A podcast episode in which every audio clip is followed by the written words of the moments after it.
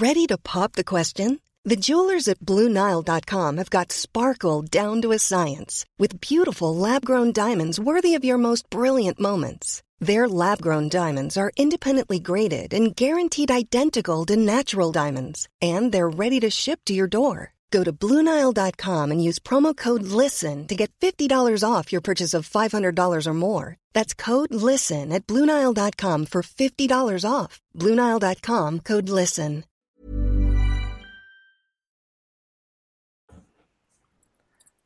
Bonsoir à tous et bienvenue dans le podcast de Culture PSG. Alors ce soir, en l'absence de Philo, nous ne sommes que trois pour euh, animer ce podcast. Tout d'abord, euh, excusez-nous du retard. On a eu, euh, on a eu quelques petits problèmes. Ouais, sans Philo, c'est la débandade, ouais, on peut le dire. C'est c'est l'indispensable du podcast et du site. Allô? On est toujours là? Oui. Vas-y François, on t'écoute. Vous êtes là? Oui, excusez-moi. excusez-moi, j'ai eu un petit problème technique encore une fois. Donc, je reprends les thèmes pour ce soir. Ce sera euh, Mbappé, bien entendu, euh, qui est euh, arrivé dans notre club cet été, comme vous le savez. Donc, on va débattre sur le fait que c'est une opportunité qu'il ne fallait rater, qu'il ne fallait pas rater. Euh, on va revenir sur le statut euh, qu'il va avoir dans l'équipe et le poste euh, qu'on espère le voir occuper. Et enfin, on va aborder les conséquences pour les autres joueurs de l'attaque qui rentrent du coup en concurrence avec, le nouveau venu. On passera ensuite sur un, bilan du mercato. et on se posera notamment la question de savoir si le PSG a changé de dimension cet été avec le recrutement hors norme que l'on a pu mener. Euh, on enchaînera sur, euh, sur, le, sur le ciblage des besoins. Euh, a priori, il y a des choses à dire sur, sur le recrutement, sur les postes qui ont été pourvus ou pas. Et on, passera, on passera rapidement aussi sur le fair play financier et les éventuels risques qu'a pu prendre Paris. On conclura enfin le podcast avec la trêve internationale. Donc on fera un petit focus sur les Parisiens en bleu parce que c'est à peu près le seul match qu'on a tous vu euh, ce soir. Et ensuite, on euh, reviendra sur l'équipe à aligner pour mettre ce PSG. Et, euh, et, et on terminera ce podcast par le résultat des autres équipes. Alors, avec moi ce soir, euh, on aura peut-être Ryan bientôt. Et on a en tout cas Alexis, qui est un habitué de- du podcast, Salut à tous. et Mathieu Martinelli. Salut. Voilà, donc euh, ben, messieurs, je vous invite à, aborder le premier thème qui est donc bien entendu euh, Mbappé, euh, qui est donc arrivé au Paris Saint-Germain au terme d'un feuilleton qui nous a encore, qui a pu nous occuper toute la deuxième partie de l'été après celui de, Neymar, un transfert lui aussi hors norme, hein, avec un, un joueur qui arrive pour euh, environ 180 millions. euh, à l'âge de 18 ans pour euh, 18 euh, millions d'euros bruts euh, selon ce qui est annoncé par an. Donc vraiment un transfert hors norme. euh. Messieurs, euh, Alexis, je te laisse euh, engager. Sur Mbappé? Ouais. Bah écoute, euh, ça a effectivement été un transfert hors norme qui a, qui a surpris tout le monde, enfin qui a surpris tout le monde par rapport au fait qu'on avait déjà fait signer euh, Neymar. Moi, ce qui m'a plus surpris, c'est surtout qu'on ait vendu personne derrière. Alors ensuite, il restera le, le mercato de janvier. Mais c'est sûr que le PSG a fait un, un coup de main, parce que déjà le fait d'avoir fait signer euh, Neymar, on pouvait pratiquement parler du transfert euh, de la décennie du mois, pas loin, du siècle, euh, vu le, vu le montant en question. Là, en plus d'avoir fait d'avoir réussi à faire son montage pour, pour Mbappé, ça a été un double coup de maître. Et en plus, pour tout ce qu'il représente, puisque Mbappé, ça, ça a tout pour être la, la méga star du, du foot français des dix prochaines années. Il a que, que 18 ans. Euh, et en plus, je pense pour, euh, pour, euh, pour le PSG, euh, non seulement c'est un, c'est un transfert qui médiatiquement fait autant de bruit que celui Neymar, mais c'est aussi un transfert qui peut faire beaucoup de bien en termes d'image, parce que j'ai quand même l'impression qu'Mbappé, il, il véhicule une image au- auprès des jeunes en particulier euh, extrêmement positive, et ce PSG, dont beaucoup de supporters se plaignent qu'il soit tant critiqué, dé- détesté, etc., bah, peut-être qu'Mbappé va en plus apporter, euh, apporter ce côté-là pour, pour ce PSG, rendre le PSG un peu plus euh, sympathique, même si je ne suis pas convaincu que c'est le premier but de, ce transfert. Et d'un point de vue sportif, euh, je ne sais pas c'était une extrême nécessité pour nous de, le faire. Euh, je me suis jamais caché qu'après Neymar, perso, je l'aurais pas fait parce que parce que voilà, on avait des manques plus importants ailleurs. Euh, je pense au gardien, je pense au poste de latéral gauche et puis évidemment le le fameux poste de numéro 6 avec à l'arrivée la Fabinho qui qui n'est pas venu. Maintenant, sportivement sur le papier, c'est une attaque qui, qui, qui, est de feu, qui, fait rêver n'importe qui et ça a été un mercato, il faut le dire de rêve et ça va être à, à Emery de réussir à associer tout ça et à mon avis c'est pas facile, mais n'importe quel entraîneur au monde rêverait d'avoir une attaque euh, Mbappé, Neymar, Cavani avec euh, Drassler et, Di Maria en, backup. Donc, euh, ça a été un mercato incroyable qui restera dans l'histoire. Maintenant, c'est au, terrain de, c'est au joueur de faire leur preuve sur le terrain et surtout à l'entraîneur de réussir à, faire que tout fonctionne. Il, va avoir 6-7 mois pour que ça marche parce que le grand objectif serait évidemment que ça fonctionne lors des matchs d'élimination directe en Ligue des Champions. Mais, c'est sûr que c'était un mercato rêvé. On, on peut que remercier euh, QSI et, Nasser pour ce grand mercato. Ouais, bah après, c'est, je pense qu'il est important de noter, euh, c'est que Mbappé, c'était déjà une priorité, et bien avant Neymar. Je pense que Neymar, c'est un peu une opportunité qui, s'est, qui est tombée un peu euh, au niveau des dirigeants dans le courant, dans le début du mois de juillet. Mais que Mbappé, c'est, un dossier qui, remonte un peu plus longtemps, qui était, qui mené dès le début juin, notamment avec, on se souvient notamment de l'interview de, d'Emery, enfin la conférence à laquelle participait Emery au Pays Basque. Et ce qui est intéressant, c'est que le PSG, malgré le, malgré le recrutement de Neymar, n'a pas renoncé à son ambition de faire venir Mbappé. Et ce quitte à sacrifier un peu d'autres besoins, comme tu as dit, euh, Alexis, on était d'accord sur ce point-là euh, lors d'un fameux débat début, début août. Mais euh, donc le PSG a clairement, privilégié le fait de, s'offrir une attaque d'un niveau exceptionnel et pour, euh, peut-être les dix prochaines années. on verra comment ça, se goupille. Euh, sur le fait de, combler d'autres besoins qui, qui sont remis à plus tard, sans doute pour l'été prochain. Et en attendant, on va faire un peu avec les moyens du bord, entre guillemets, du moins avec les joueurs qui sont déjà présents dans l'effectif. Bon, je pense qu'il y a quand même moyen de faire de très belles choses, même sans les autres recrues, euh, au poste de milieu de terrain ou en défense centrale, par exemple. Et euh, sinon, voilà, c'était euh, c'est un transfert qui est qui n'était pas facile de mener. Je pense que le plus dur, c'était de convaincre Monaco de, signer, euh, enfin de, lâcher un concurrent direct. Même si aussi convaincre le joueur de, de le faire venir, c'était c'était pas si facile que ça, vu que pour le coup, c'est un joueur qui était très très demandé cet été. Il avait le Real, il avait Manchester City, il avait même Arsenal et Liverpool, il me semble, étaient, dans la course à un moment. Peut-être le Barça aussi. Donc euh, c'est quand même une vraie prouesse de la part du club. On, s'est beaucoup interrogé du moins sur l'attractivité du PSG ces dernières années. Et là, en un été, faire Neymar et Mbappé, c'est quelque chose qui va qui va rester et qui va conditionner beaucoup les mercatos futurs, je pense, qui va inciter des, des futurs joueurs, enfin des joueurs de, en Europe à venir nous rejoindre pour, le prochain été ou les, années suivantes. Donc, euh, c'est un mercato très important qui va avoir de grosses conséquences. Et alors, du coup, pour vous, c'était euh, donc vraiment euh, euh, à ce prix-là et, et, à ce moment-là, malgré les, les, autres besoins de l'équipe, c'était pour vous une vraie opportunité d'avoir d'avoir recruté ce jour-là, même à 180 millions, là où il y a encore quelques semaines, on parlait de 100, 120 millions, et c'est vraiment après les offres du Real, après les gros transferts de, l'été que, son prix a enflé. Euh, selon vous, c'est plus, intéressant d'avoir fait, cette opération pour, euh, euh, être sûr de pas le rater parce que c'était difficile, euh, difficile ensuite s'il partait au Real ou au Barça ou je ne sais où de le récupérer, de le récupérer pour, pour le futur. Bah, en tout cas, ça c'est le, terrain qui parlera. Mais ce qui est clair, c'est que le PSG, après Neymar, après avoir fait Neymar, il, avait deux choix. Soit avec l'argent qui lui restait de, de combler certains manques dont on parlait, ça pouvait être gardien, ça pouvait être la défense centrale, ça pouvait être le milieu de terrain.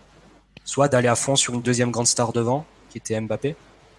Et euh, clairement, la stratégie du club, ça a été de, faire Mbappé parce qu'ils se sont dit que sans doute c'était une opportunité qui se représenterait pas. Bon. C'était pas forcément la stratégie euh, euh, euh, à laquelle on était favorable avec Alexis il y a, un gros mois, mais bon, c'est maintenant c'est le terrain qui va, qui va parler. Et surtout, je pense que c'est quelque chose sur, la, laquelle a incité Alexis au début, c'est le fait d'avoir perdu aucun gros joueur cet été, notamment offensivement. Le fait de garder à la fois Di Maria et Draxler. Personnellement, j'aurais pas mis une pièce dessus. je me demandais si c'était possible. Je ne l'aurais pas cru personnellement.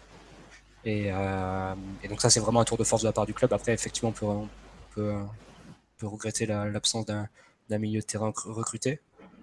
Mais bon, ça, ça a été la stratégie du club. Et je pense au final qu'ils se sont dit que Neymar et Mbappé, dès 2017, ou dès l'an prochain 2018, c'est deux joueurs qui sont en capacité de, décider des matchs à élimination directe de Ligue des Champions. Euh, c'est deux joueurs qui sont capables de faire la différence dans ces matchs-là. Mbappé l'a fait, euh, l'a fait avec Monaco à un si jeune âge. Et, euh, Neymar l'a fait aussi l'an dernier. Bon, on, sait exactement, on est bien placé pour le savoir. Donc après tout, ils sont dû se dire que la Ligue des Champions, tu t'en rapprochais peut-être plus en prenant deux joueurs qui, qui te faisaient basculer les matchs qu'en empilant d'autres très bons joueurs à des postes peut-être moins déterminant. Donc c'est, je pense que j'imagine que c'était le, le, raisonnement du club en, décidant d'aller sur, sur Mbappé, même après avoir fait Neymar. On a Aubert sur le, euh, sur le fil culture PSG Live euh, qui nous dit comment on peut parler d'opportunités géniales alors qu'à cause de ce transfert à la con, on, va, on a l'UEFA au cul. Et il n'a pas tort en quelque sorte, c'est-à-dire que c'est vrai qu'en faisant ce mercato historique où on signe coup sur coup de joueurs euh, en moyenne de 100 millions. Euh, on, s'est mis dans le du cyclone. D'ailleurs, on, on, réabordera le sujet un peu plus tard, mais, euh, mais si, si, on est visé aussi directement par une enquête, on peut imaginer que, que c'est la directe conséquence de ce dernier transfert et que on aurait peut-être que si on avait fait le seul Neymar, on n'aurait pas été, on n'aurait pas tiré autant les foudres euh, de l'UEFA et de, tous les clubs qui sont derrière. C'est euh, François, toi les, propos de Tebas juste après avoir fait le, transfert de Neymar.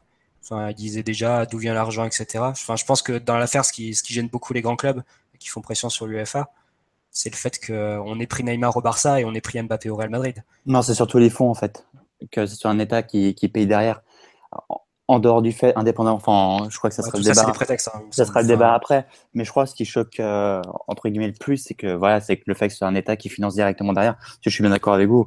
Si ce soit un État ou un fonds d'investissement, ça revient exactement au même. Mais c'est des prétextes, euh, comme tu dis, euh, Marty. Mais je, crois que c'est peut-être pour ça que ça fait encore plus polémique que, que prévu. C'est surtout le fait que ce soit un État qui soit qui finance directement derrière que ça pose autant autant de problèmes.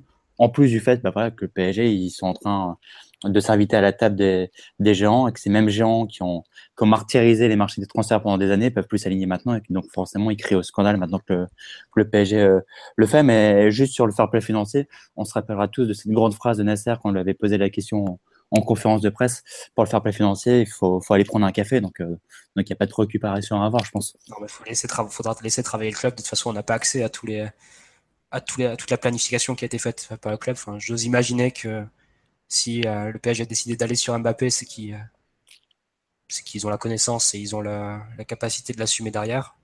ils savent qu'ils peuvent l'assumer derrière. On verra par, par quoi ça passe. Si c'est par des ventes de joueurs, c'est par, du, par le levier du sponsoring. Si c'est au contraire, euh, si ça va se faire de façon plus, plus douce.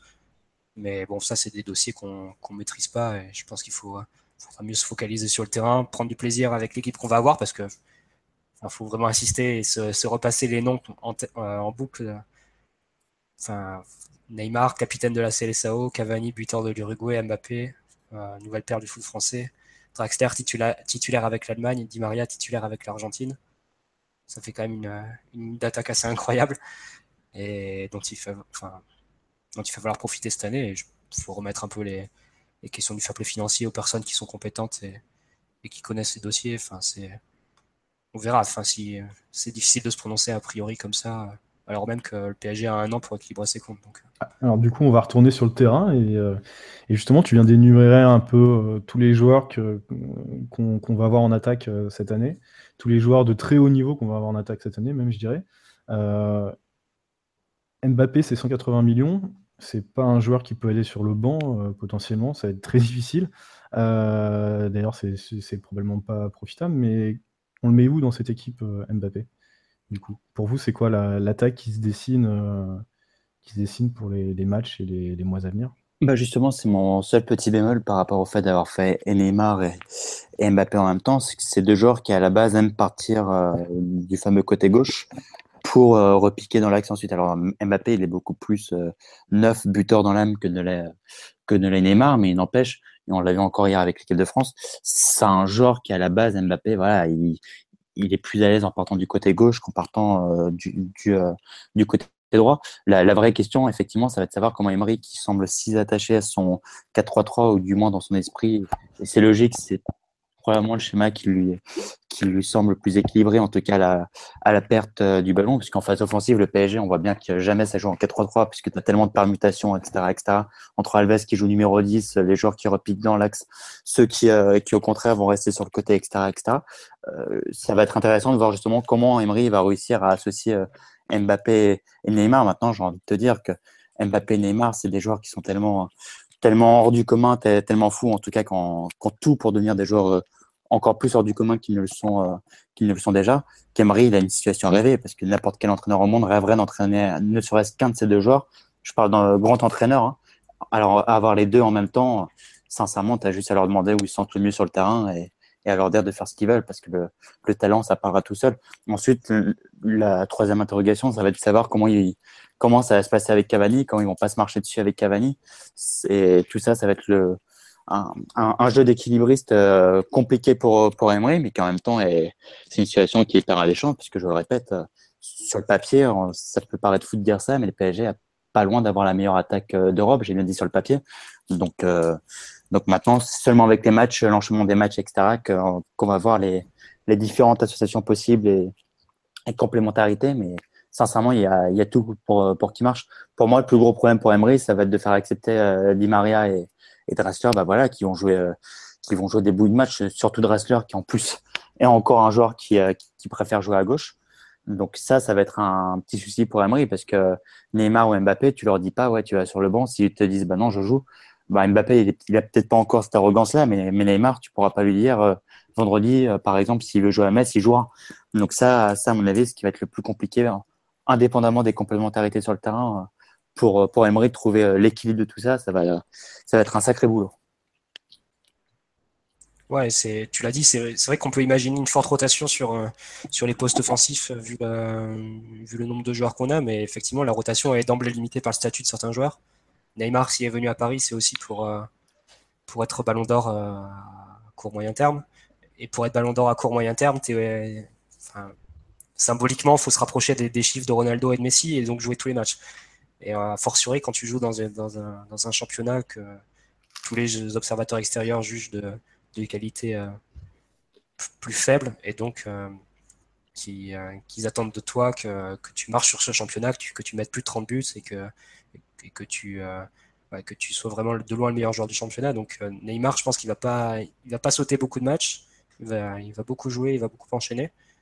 Après, bon, c'est euh, la bonne formule qui va devoir trouvée. Moi, je m'attends beaucoup sur les prochaines semaines à des tests, euh, peut-être voir des, repositionnements, enfin, peut-être essayer Draxler au milieu, peut-être essayer Di Maria au milieu, peut-être euh, essayer Mbappé à droite, essayer Mbappé seul en pointe. Enfin, je pense qu'on va avoir beaucoup de, de, tentatives un peu comme ça, et je m'attends pas du tout à ce que la, la, la recette soit trouvée.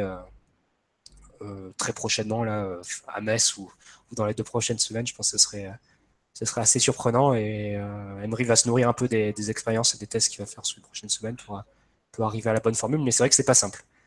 Et alors, quel, euh, euh, quel, quel, statut on donne, on donne à Mbappé dans cette équipe? Quel statut on peut donner à un jeune de 18 ans qui a, qui a ce talent, qui coûte ce prix Selon vous? Bah, on, va, on va dire déjà bonjour à Ryan qui nous a rejoint. Salut à tous. Mes excuses pour ce petit retard, problème technique. Il n'y a pas de problème. Et donc, du coup, bah, écoute, euh, c'est peut-être l'occasion de prendre la parole. Pour toi, euh, quel statut euh, peut avoir Mbappé dans cette équipe?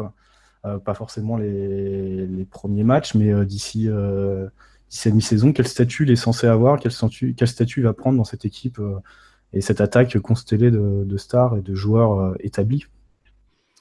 Le, statut, je pense que c'est celui qu'il a obtenu à Monaco, hein, indépendamment du prix. Euh, Mbappé, il rejoint quand même le PSG en ayant signé une superbe saison avec son club de la saison précédente, avec euh, des grands matchs en Ligue des Champions, avec des stats impressionnantes, même si en termes de production, il n'a pas atteint des chiffres aussi élevés que ceux de Cavani. En termes d'efficacité devant le but, il a quand même dépassé la barre des 30%.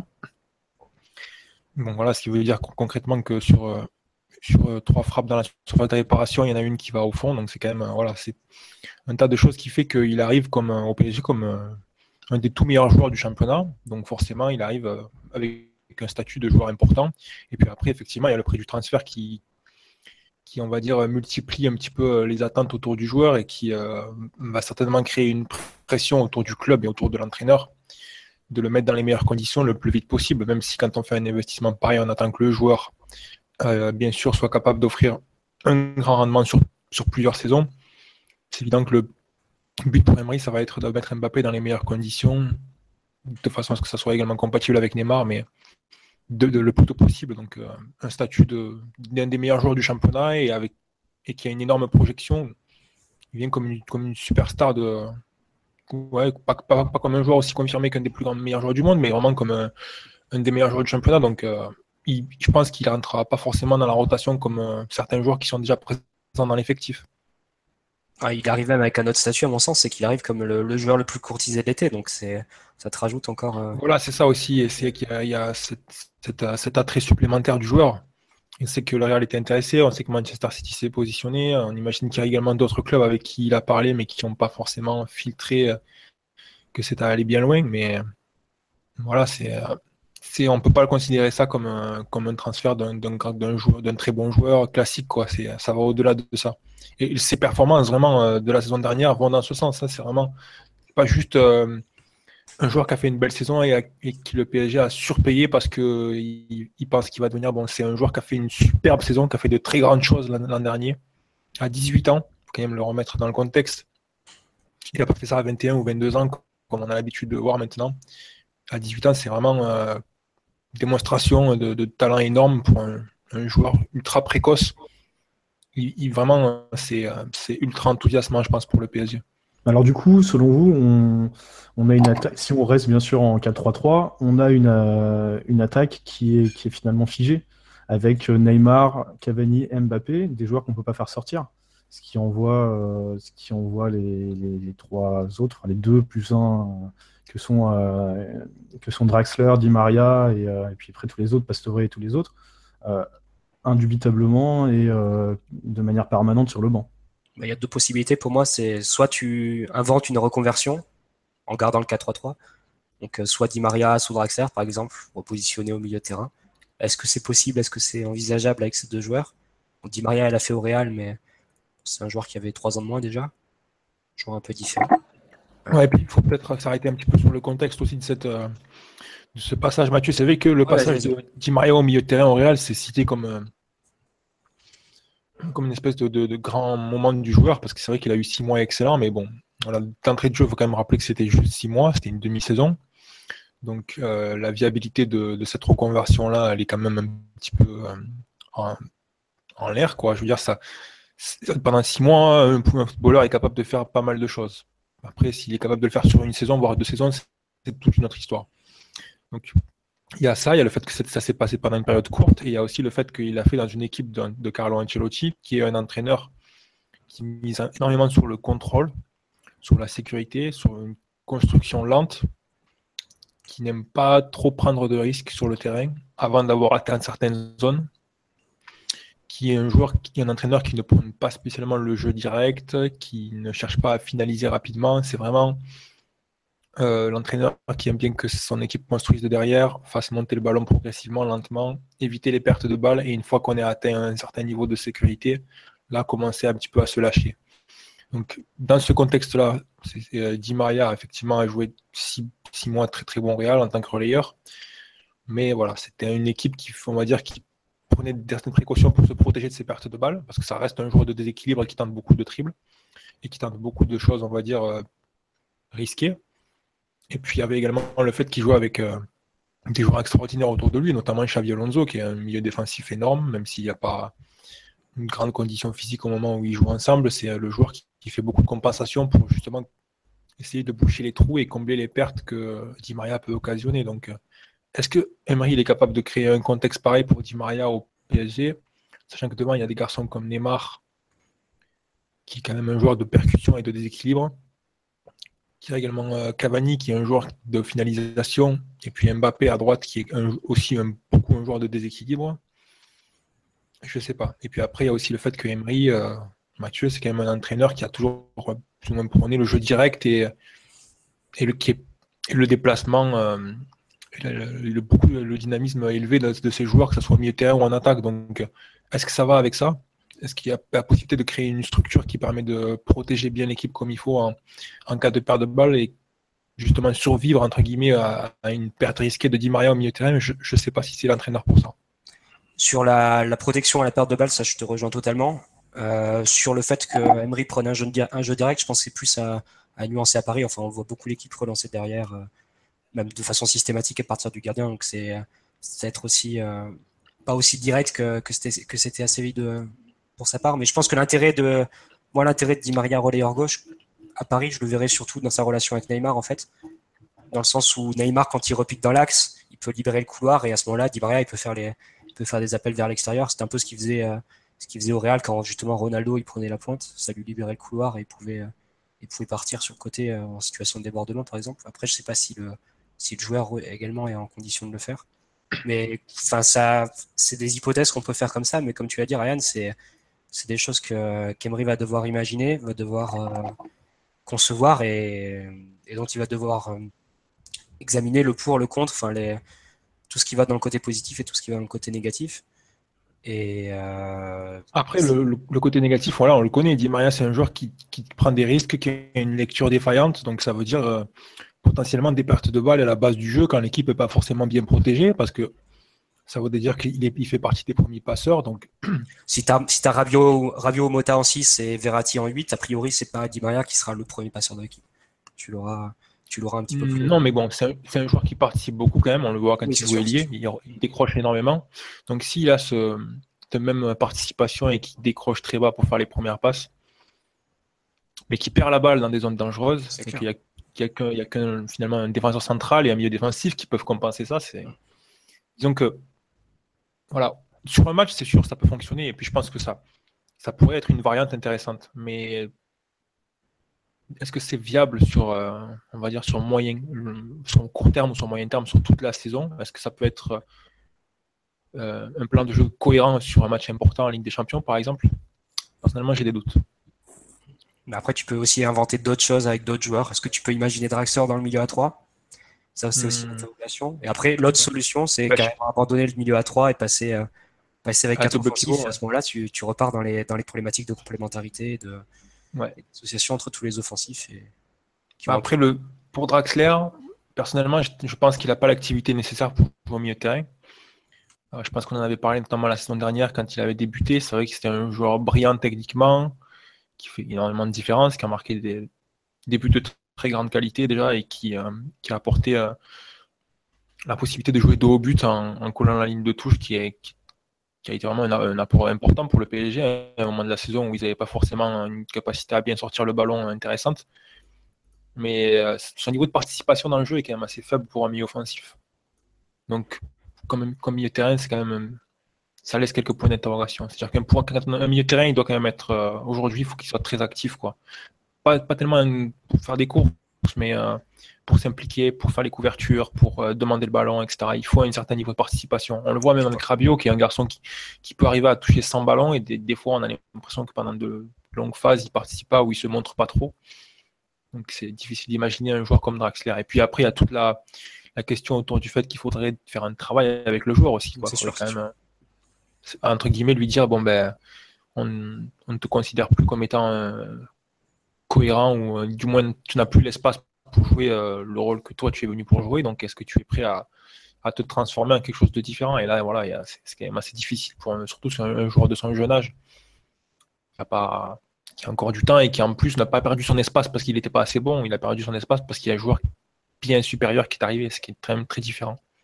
Et tu penses pas que déjà, d'une, en le, en le réaccent, son niveau de participation va pas augmenter? Parce que comme tu le disais, il jouait quand même assez, assez excentré au PSG sur les, sur, euh, sur ces Oui, bah c'est sûr que s'il joue au milieu de terrain, voilà, il va être amené à toucher plus de ballons maintenant. Est-ce que. Est-ce que ça sera suffisant Est-ce que ça sera suffisant? Voilà. Parce que lui, Moi, je il a la justesse technique. par rapport à voilà. c'est un joueur moins désordonné, qui perd moins de ballons et donc, euh, qui, qui, peut organiser mieux l'équipe. Oui, oui, mais bon, on va peut-être le voir. Honnêtement, je pense que ça, on verra certainement Lo Celso et Pastor euh, jouer plus de matchs que Draxler au poste de relayeur, mais a priori, vu la quantité d'options que Emery a jusqu'à au moins le mercato d'hiver là, il va y avoir un match ou deux, ou même des bouts de match où on va le voir, je pense, c'est évident. Finalement, pour vous, c'est donc euh, Draxler qui a le plus perdu avec le mercato de cet été. oui, mais par rapport à, Neymar, François. bien, sûr. Parce, qu'il y a un joueur bien supérieur qui est arrivé. Donc du coup, l'espace naturel de Draxler, qui était le, côté gauche, a disparu, ou du moins il est plus disponible pour lui. Donc euh, partant de là, il y, a, deux possibilités, soit partir, soit essayer de s'adapter à autre chose, à un rôle différent sur le terrain. Donc euh, là, voilà, on va voir un petit peu comment se passent les, les, 4-5 prochains mois avant de formuler un avis, mais euh, c'est, compliqué pour lui. Pour vous, c'est lequel le plus proche de la porte? Di Maria, Draxler, Pastore, sachant qu'on a, il faut prendre dans la balance qu'on va devoir, euh, a priori, euh, lever euh, une sacrée somme, une sacrée somme, et donc que Draxler, parmi ces trois ou quatre joueurs susceptibles d'être en danger, c'est quand même celui qui a, qui a la meilleure valeur marchande. Ouais, mais c'est un joueur que tu viens d'acheter et dont les, fin, avec le système des amortissements, tu pas vraiment amorti le joueur pour l'instant. Donc, à, moins de le à moins de le vendre 80 millions, tu fais pas une plus-value si, si importante que ça si tu vends Draxler. Euh, Est-ce que c'est pas le prix de Draxler aujourd'hui, 80 millions? Il faudra voir les clubs qui sont, qui sont intéressés. Le problème, c'est que tu n'es pas en position de force pour le vendre, puisque comme, tu l'as dit, tu es obligé de. Tôt ou tard, on va être obligé de le vendre, parce que même si le PSG dit qu'il n'est pas dans l'obligation de vendre, il va falloir quand même aller chercher des sous à, droite à gauche pour le, pour le fameux montage avec euh, Mbappé entre autres. Et, d'autre part, tu n'es pas en position de vendre parce que tout le monde sait que Draxler, malheureusement, j'espère me tromper, est-ce que c'est un, un super joueur et on peut pas dire que si premiers mois à Paris soit, soit décevant. Mais, euh, mais malheureusement pour lui, voilà, et Neymar et Mbappé, c'est vraiment euh, deux joueurs qui adorent le côté gauche. Donc c'est bouché de chez bouché pour lui. Manifestement, si on en croit la presse du jour, il a déjà été prévenu qui jouerait pas beaucoup euh, cette saison. Donc, euh, donc voilà, Drassler, la, la, question, je suis pas convaincu que le PSG va pouvoir fixer, euh, en tirer 80 millions d'euros par malgré les, les prix qui sont totalement fous aujourd'hui. Et l'autre cas, c'est Di Maria, sauf que Di Maria, par rapport à Drassler, il a cette énorme chance de pouvoir jouer dans, dans un milieu à 3 comme ce qu'il avait fait, comme il avait très bien fait dans le Real, le grand Real de Carlo Ancelotti de la seconde partie de saison où vous avez gagné la Ligue des Champions. Alors que Drassler, bah, tu peux soit le faire jouer euh, gauche, soit tu le fais jouer euh, euh, meneur. Mais là, pareil, dans l'axe, ça va être archi embouteillé avec Neymar qui joue deux postes d'un coup, Di qui, aime bien aussi jouer dans l'axe. donc, franchement, tactiquement, je vois pas tellement comment Drassler va pouvoir s'en sortir dans ce PSG-là. Donc, effectivement, franchement, c'est le joueur qui est, à mon avis, le plus proche de partir. Ensuite, paradoxalement, j'ai l'impression que celui qui a la plus grosse valeur marchande, c'est Di Maria. En plus, il gagne un plus gros salaire et en plus, il est plus âgé que, que Drassler. Donc, euh, donc, si le PSG avait le choix, je pense, entre sacrifier Drassler et Di Maria, d'un point de vue strictement économique, je pense qu'il sacrifierait euh, Di Maria. Si tu crois Emery, a priori, il est plus enclin à sacrifier Draxler que, que Di Maria. Donc, c'est a priori lui qui l'aurait, qui l'aurait retenu euh, sur la fin de l'été, alors que le PSG aurait pu le vendre à, au Barça. Ouais, moi, je te parle d'un point de vue économique. Hein. Et même d'un point de vue économique, je suis pas certain que, Drax, que Di Maria euh, soit plus cher qu'un Draxler aujourd'hui. Ah non, il sera, moins cher, mais bon, il est, moins cher depuis longtemps. Euh, bah, c'est-à-dire que Di Maria, c'est le joueur le, ça reste le, joueur le plus polyvalent maintenant des options offensives que, quand on sait qu'il peut fonctionner comme ailier gauche, on sait qu'il peut fonctionner à droite en, rentrant sur, euh, sur son pied gauche. Voilà, ça, lui donne une possibilité dans l'effectif qui est quand même pas négligeable par rapport aux autres joueurs. Si on compare un petit peu avec les autres options. On sait que Lucas euh, fonctionne correctement à droite dans un certain registre. Davantage, on va dire, comme ailier euh, de débordement qu'à l'intérieur du jeu où il a quand même beaucoup de mal à participer régulièrement. Donc, à gauche, quand on l'a vu, ça a été testé par Emery, ça n'a pas vraiment été fructueux. On a vraiment un joueur qui était absent sur certaines phases et qui avait du mal à, à tribler, à jouer son, football. Euh, Pastor, on sait que il, va sans doute manquer un petit peu de, percussion pour jouer ces, rôles de, faux ailiers euh, qui sont un petit peu à l'intérieur du jeu.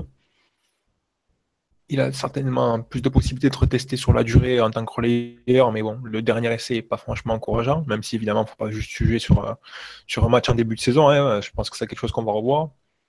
Et après, voilà, on va dire au niveau des options cohérentes, euh, il reste Di Maria. Quoi. Et je pense que d'un point de vue option pour l'entraîneur, c'est sans doute plus simple de remplacer l'un de ces deux offensifs comme Neymar ou Mbappé ou, ou Cavani, ces, trois joueurs, en fait, c'est possible de les, remplacer avec Di Maria. Si Cavani n'est pas là, il peut faire passer Mbappé dans l'axe et mettre Cavani euh, et mettre Di Maria à droite. Si Neymar n'est pas là, il peut utiliser Di Maria à gauche.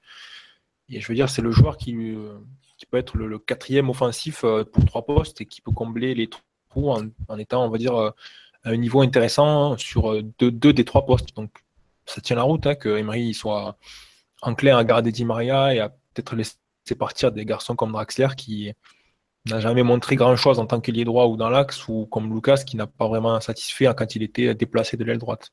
L'autre grand perdant, par contre, de, cette venue de, Mbappé dont on a pas parlé, ça peut être Cavani, Dans le sens où, enfin, j'ai du mal, enfin, quand tu prends les qualités de, de Mbappé, c'est quoi? C'est un joueur rapide, d'espace, c'est un finisseur incroyable. Tu as, sorti les chiffres, Ryan, tout à l'heure. il a un taux de conversion. Je, pense que lui et Falcao, c'est les deux meilleurs du championnat. Donc ça explique euh, assez bien la, réussite de Monaco, qui marquait toujours très vite dans ses matchs. Et, forcément, l'adversaire en face se livrait. Ils arrivaient à, mettre le deuxième assez rapidement et ça bouclait tous leurs matchs comme ça. Et de ce point de vue, c'est un joueur qui a, d'excellents mouvements sans ballon aussi.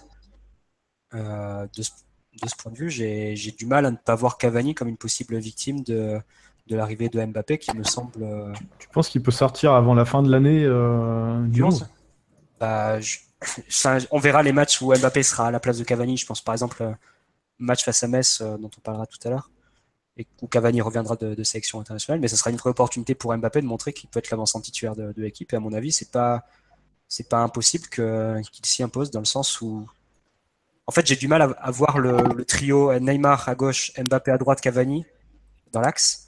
Euh, mieux fonctionner que. Enfin, ça me semble pas naturel en fait. Je vois, je vois pas ce que, ce que Cavani apporte aux deux autres. Oui, c'est ça. Il n'y a, pas, il a pas une contribution en fait. Euh... Bah, disons qu'à eux, à, à, eux deux, Mbappé et Neymar font couvrent tout ce que fait déjà Cavani en fait. Voilà, ils couvrent tous les besoins, c'est-à-dire en termes de profondeur, ils attaquent suffisamment l'espace à deux. Euh, Mbappé est insistant à ce niveau. Ils déséquilibrent beaucoup avec le ballon. Ils ont une capacité de finition et de production très élevée. Euh, ils sont capables de s'associer, ils sont capables de dézoner, c'est-à-dire que ce pas des joueurs qui sont statiques, ils sont capables d'offrir des mouvements de l'intérieur vers l'extérieur et de l'extérieur vers l'intérieur. Donc c'est vrai que l'argument principal de Cavani aujourd'hui, c'est sa capacité à marquer beaucoup de buts. Est-ce que Mbappé, euh, s'il n'est pas, pas mis régulièrement dans cette position-là, il n'est pas capable de, marquer plus Bien sûr, on en revient à l'histoire. Avec ces chiffres, avec ces chiffres de conversion-là, s'il arrive à les maintenir, bon après, c'est sûr que comme c'est un échantillon plus court, 6 mois, non, mais ça va. Sincèrement, Marty, ça me paraît quand même compliqué, euh, malgré tout l'immense talent d'Mbappé et que Mbappé, son meilleur poste, évidemment euh, devant. Ça me paraît quand même extrêmement compliqué d'imaginer Cavani sortir de cette équipe. Euh, Cavani, depuis qu'il arrive, il a beau se faire tailler, critiquer parce qu'il voilà, il a la tendance à malheureusement rater des occasions faciles. C'est un, un, type qui te rapporte chaque saison entre 30 et, 40 tu sais que Lucas l'avait mis sur le banc euh, il y a un moment. Euh, ouais, mais c'est une autre période, c'était un autre moment, dans un autre contexte. Euh... Tu l'as dit, Alexis, excuse-moi, je te coupe, mais. Ouais, je t'en prie. Il y a, je pense qu'il y a un, point qu'il faut quand même souligner concernant Cavani et son apport en termes de but la saison dernière, c'est que. Euh, c'était. Ouais, voilà, toute l'équipe jouait pour lui. C'était la seule, le seul joueur capable de marquer beaucoup de buts dans l'équipe. Donc c'était absolument primordial pour Emery de faire en sorte que Cavani puisse marquer des buts. Donc le service principal, c'était offrir les ballons à Cavani pour marquer, que ce soit dans la profondeur, avec des centres euh, latéraux ou en hauteur, ou des centres en retrait. Mais vraiment, le but, c'était exploiter Cavani au maximum. Mais aujourd'hui, le PSG n'a pas la nécessité, n'a pas l'urgence de mettre Cavani dans des conditions pour qu'il puisse marquer 30 ou 40 buts. Il n'y a plus ce besoin.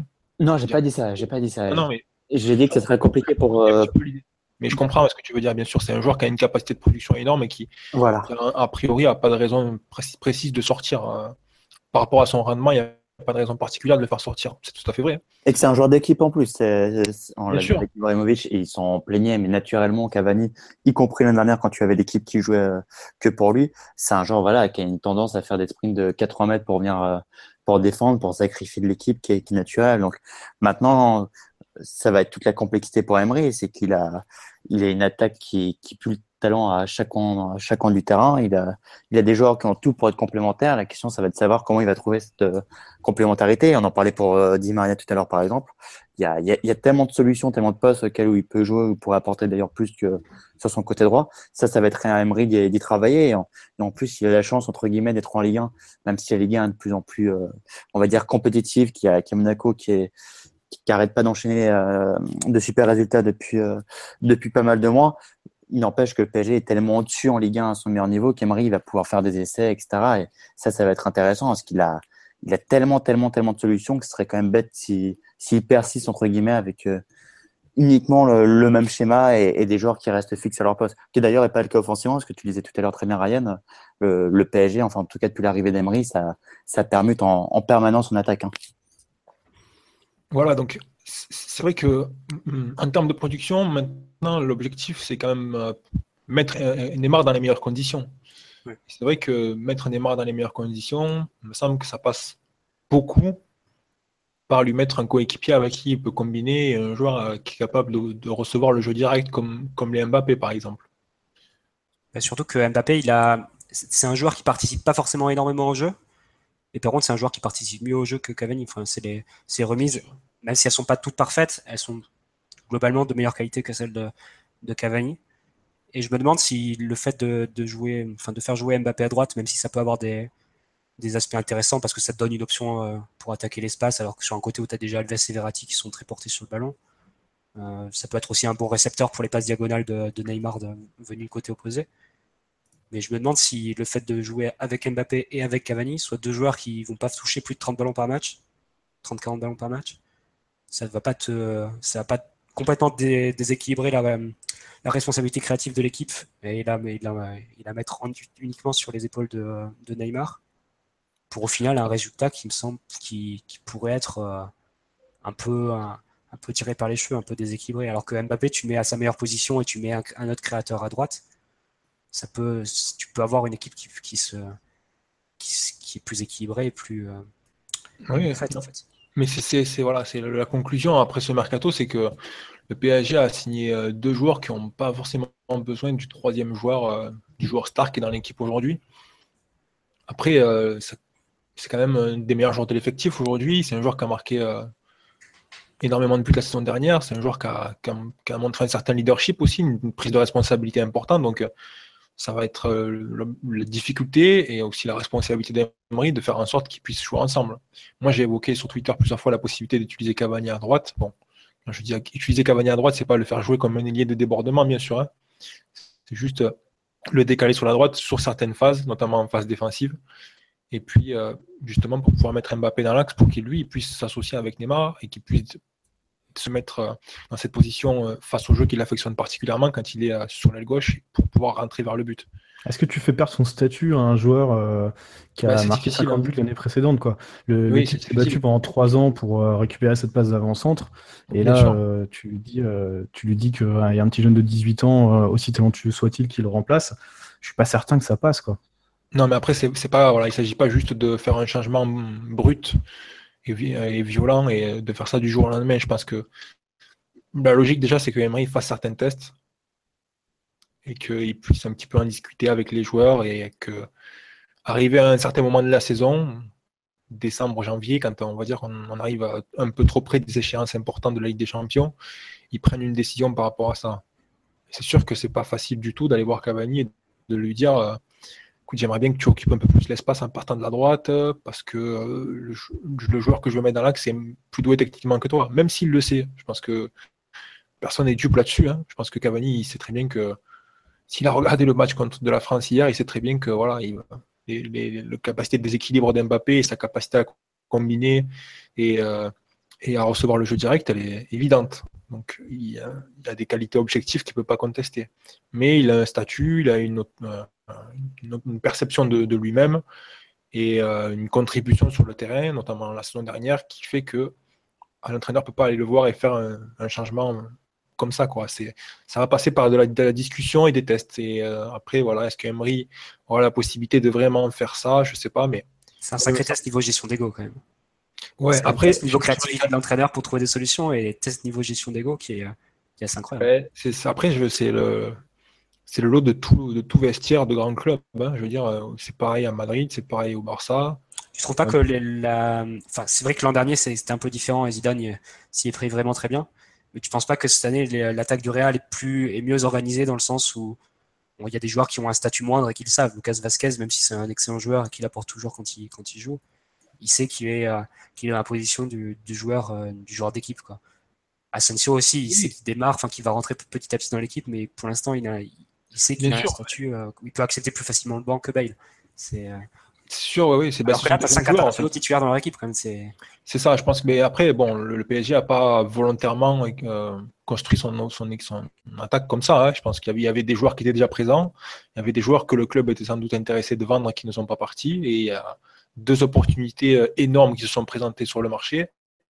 Et je pense que le, club a eu totalement raison de, de, de s'attaquer à ces opportunités parce que si elles passent après, on peut, on, peut pas parler de foot fiction, hein, mais si le PSG ne recrute pas Neymar et ne recrute pas Mbappé et qu'il s'achète un numéro 6 et euh, un très bon ailier gauche euh, pour faire, on va dire, troisième ou quatrième ou mi-offensif, je pense pas qu'il le club était plus près de gagner la Ligue des Champions qu'il est aujourd'hui. Hein. donc, euh, après, effectivement, il y a en termes de statut et de composition de la ligne offensive, et, même, ça se voit même également sur le milieu terrain et la, défense, je veux dire, on en est encore à une phase de, de, recrutement des joueurs qui sont censés former le projet à long terme. Donc, c'est forcément déséquilibré. Et c'est sûr que c'est compliqué parce que des garçons comme Tim Maria, par exemple, après tout ce qu'ils ont fait sur, sur le terrain au PSG, après ce qu'ils ont fait avant d'arriver à Paris, et puis également l'âge du joueur et tout, ça va être c'est compliqué de les remettre en question et de, et de leur faire accepter certains discours en fait.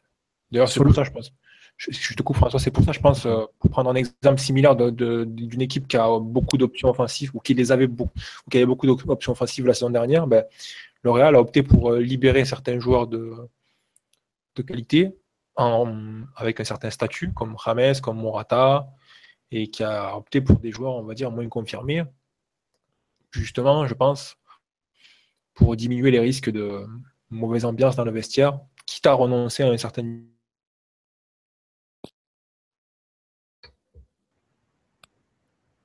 je pense que là, on est d'accord sur le fait que la situation actuelle du PSG, elle est tenable que sur le court terme. C'est euh, l'an prochain, l'été prochain, tu, vas avoir, tu, vas, tu vas être obligé de, de lâcher un joueur, deux. et, c'est là où l'entraîneur il va avoir un rôle qui va être euh, primordial, parce qu'on n'arrête pas de parler de schéma tactique, de joueurs qui doivent accepter euh, où ils vont jouer, les rotations, etc. Mais la, gestion des, des égaux pour Emery, là, et c'est là où on va voir justement s'il a les épaules pour entraîner ce, PSG en mode euh, galactique. Parce que la, gestion des égaux il va falloir il va falloir être très très très très costaud. Parce que tout à l'heure je parlais du fait que Neymar tu lui dis pas euh, tu vas te reposer à ce match-là ou pas s'il dit je joue euh, il jouera. Mbappé il a que 18 ans mais il est en train de prendre une telle dimension tu peux pas le gérer comme un joueur normal de 18 ans. Puis en même temps tu as, des joueurs comme Di Maria ou ou Draxler que tu peux pas traiter comme un comme un simple joueur comme comme Lucas, avec tout le maigre respect que j'ai pour, euh, pour Lucas, et encore moins pour, euh, pour, euh, pour Atem Ben Arfa, qui n'existe plus depuis bien longtemps dans, dans ce PSG-là. Donc, c'est là où on va voir justement si Emery est si fort que ça. À mon avis, c'est, c'est la chance de sa vie parce qu'il n'aura jamais des, des, tels joueurs ailleurs, je pense. Hein. J'espère me tromper pour lui, ou en tout cas qu'il reste plus longtemps possible au PSG sera bon signe pour, pour tout le monde. Mais, mais là, il a un tel, il a des tels joyaux entre, entre les mains, entre les doigts, ça, justement, on va voir si elle a vraiment la capacité non seulement de faire passer en France ce cap en Ligue des Champions, mais surtout à gérer tous ces petits égaux, non seulement sur le terrain, mais encore plus euh, en dehors, parce qu'à mon avis, la réussite du PSG, elle va surtout passer par, euh, par la faculté d'Emery à réussir à, maintenir tout ce beau petit monde en tirant dans le même sens et sans, sans qu'on se tire des balles dans le pied. Est-ce que plus ça se passerait bien en dehors du terrain, plus il y aura des chances que ce soit cohérent et, euh, compact euh, sur le terrain. Ouais. Et alors, euh, pour conclure un peu sur, sur le sujet Mbappé, on, ça fait presque une heure qu'on est dessus, donc on a, on a à peu près fait le tour. On nous demande, c'est une question qui revient sur, sur le fil, est-ce que selon vous, Cavani, Mbappé, Neymar, bah, c'est tout simplement la meilleure attaque d'Europe ou la meilleure attaque d'Europe en formation? En termes de potentiel, oui. Euh, encore une fois, on est en train de parler de deux joueurs qui s'appellent Neymar et Mbappé, qui ont tout pour être les futurs ballons d'or des, des, prochaines années. Bon, il va falloir que Messi se calme un petit peu et Cristiano Ronaldo aussi, mais tôt ou tard, ils vont, ils vont bien s'arrêter euh, de, faire des saisons aussi belles les, unes que les autres. En termes de potentiel, oui, maintenant, voilà, tout dépendra de ce qui va se passer sur, sur le terrain. Euh, je pense que le Barça, Messi, Suarez, Dembélé, quoi qu'on en dise, ça, reste fabuleux. Le Real, c'est probablement la seule équipe qui, sur chaque action, tu as l'impression que tu, tu en prendre un qui est capable de créer euh, une occasion, enfin de marquer un but sur, euh, sur du néant ou, ou presque. Le Bayern, c'est pas mal non plus, mais en termes de potentiel, surtout par rapport à, l'âge des joueurs en question, euh, c'est sûr que le PSG est pas loin d'avoir au moins un top 3 sur le papier des, meilleures attaques. Ça, c'est sûr et certain. D'où le prix payé d'ailleurs pour Neymar et Mbappé, qui est absolument pas scandaleux par, par les temps qui courent. Ouais. Quelqu'un veut rajouter quelque chose? Ou euh, Non? Non, mais je, je pense je suis, d'accord avec Alexis. Et bon, plus qu'une histoire de, trio d'attaque, je dirais que le PSG a signé les deux projets de joueurs les plus. Euh, c'est l'association la plus, euh, la plus excitante, je pense, en termes de talent. C'est un peu comme si Cristiano Ronaldo et, Messi avaient été, en termes de statut, je parle, c'est un peu comme s'ils avaient été signés tous les deux quand ils avaient 22 et 26 ans ou 24 et 26 ans. C'est vraiment le. C'est en, termes de qualité sur le terrain, en termes de capacité à faire la différence, c'est euh, associer deux joueurs énormes, un qui est déjà énorme et un qui a un potentiel aussi pour être ultra dominant. Donc, euh, c'est peut-être pas la meilleure ligne offensive aujourd'hui, mais ça le sera certainement demain. Est-ce que vous pensez que ce sont des joueurs qui peuvent euh, à terme, euh, est-ce qu'il n'y a pas une chance que ça explose même entre euh, Mbappé et Neymar enfin, si on, Là, ce serait voir le, verre à moitié vide, mais on se dit, Neymar, il est venu pour, pour gagner le ballon d'or à Paris. Est-ce que finalement, son, son, plus grand concurrent dans les années à venir, ça pourrait pas devenir Mbappé?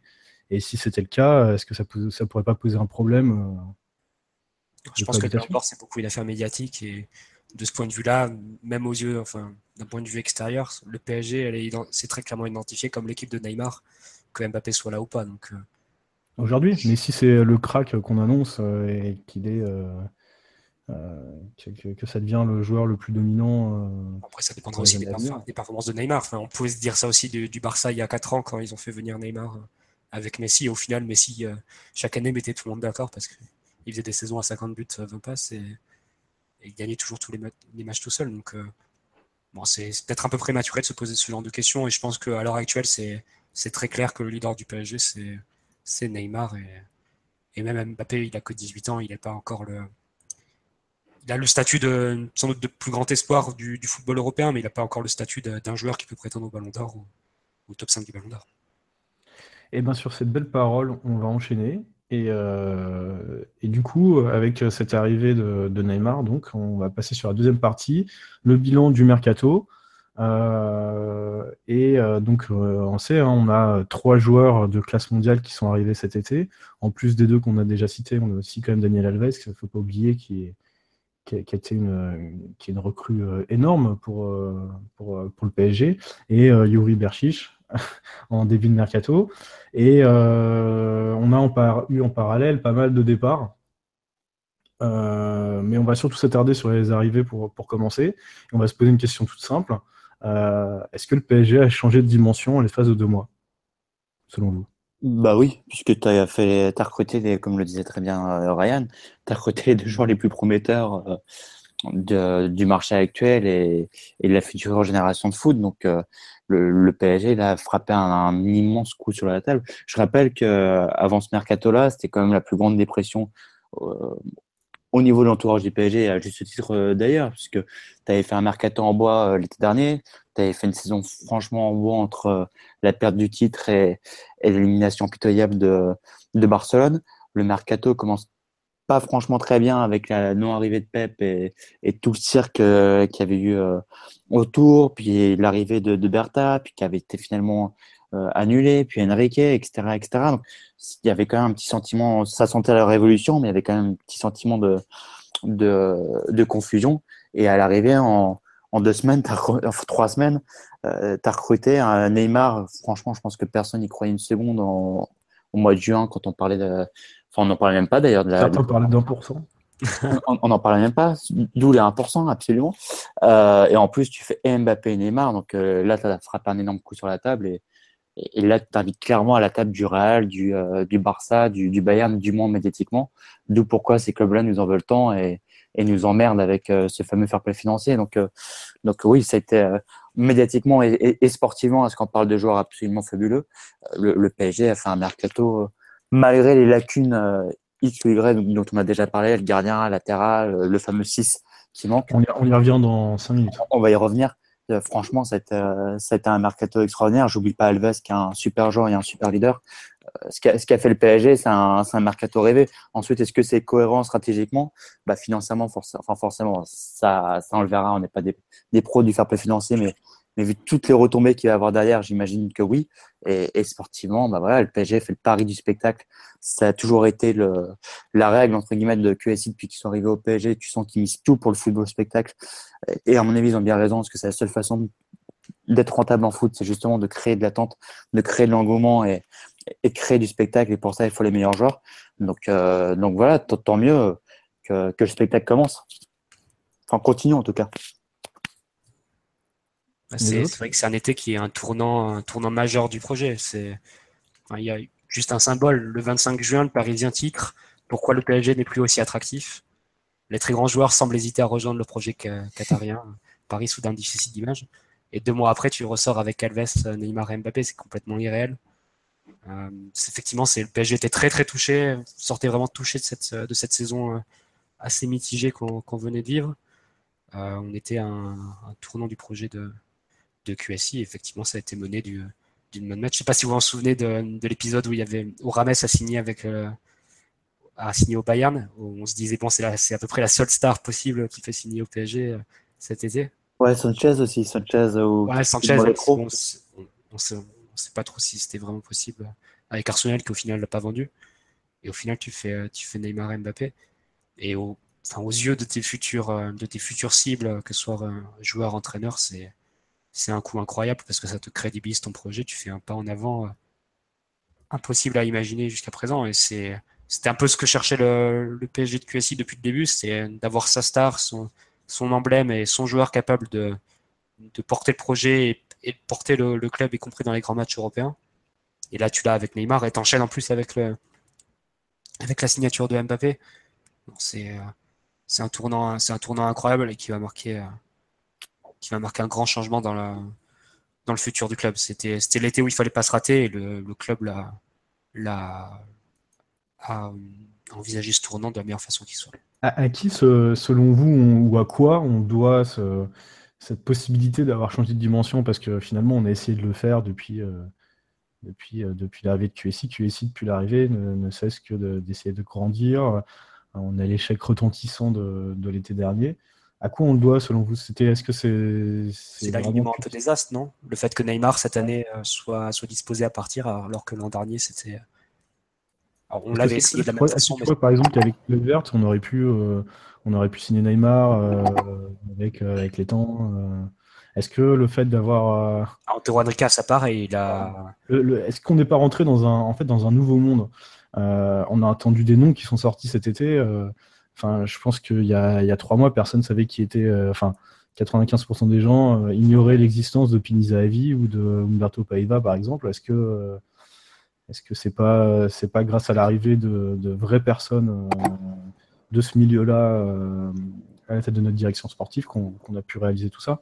Ou est-ce que tout simplement l'argent et la puissance des Qataris auraient pu suffire même ah non, il faut, il faut une certaine faut une certaine habileté et une vraie connaissance des, des arcanes du football euh, et des négociations du football pour mener à bien ce genre de dossier. Et ça, c'est, enfin, tu es obligé de, de, mettre le crédit euh, sur, sur Antero Henrique euh, pour ces deux dossiers. J'englobe aussi, aussi Mbappé parce que a priori le, contact n'a pas été rompu durant ces deux mois et, pour faire avaler à Monaco le, le prix avec option d'achat, c'était, pas mal. Et euh, non, c'est forcément il a sa part, il a, il a joué un, un, grand rôle. Après, je pense que quand même la base, c'est quand même le joueur qui est plus disposé à partir cette année. Et sa décision, elle vient. Enfin, le transfert, il naît de la décision du joueur de, de, de quitter le Barça. Et à partir de là, le Paris était, sans doute le mieux placé, à la fois parce que c'est un dossier qu'on travaille depuis euh, deux ans, trois ans. Je crois que Nasser a, parlé d'il y, a trois ans les premiers contacts. Et, euh, et aussi parce qu'on a Antero Henrique et des, personnes très compétentes pour, pour mener les négociations.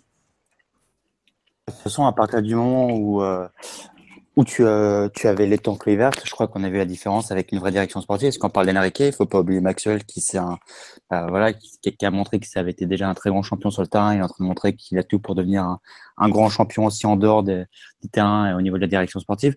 Enrique, euh, je pense que beaucoup ne le connaissaient pas ou, mal. Il y a eu quelques critiques qui sont parties, euh, dont les miennes d'ailleurs, euh, dès le départ du, du mercato avec le cas Pep, Rames, etc., etc. Bah, à l'arrivée, la réponse d'Enrique, elle a été, elle a été immense. Puis ensuite, il y a la troisième personne qui, à mon avis, est l'immense vainqueur de ce mercato, qui a tapé un énorme coup sur la table. J'oublie pas tous les débats qu'il y a eu autour de ce sujet, à tort ou, ou a raison d'ailleurs, c'est Nasser. Moi, je me rappelle qu'au mois de juin, encore une fois, la question pouvait se poser. Nasser était extrêmement critiqué. Est-ce qu'il a les épaules pour, pour mener à bien cet immense projet du PSG qui est de gagner le, la Ligue des Champions, qui est de devenir le, le plus grand club d'Europe, etc. Bah, sa réponse, elle était très claire. Il a recruté, il a fait les deux plus gros transferts de, de l'histoire du foot. Il a recruté des, deux des plus grands joyaux de, de l'histoire du foot en, en trois semaines. Je dis bien en, en, trois semaines.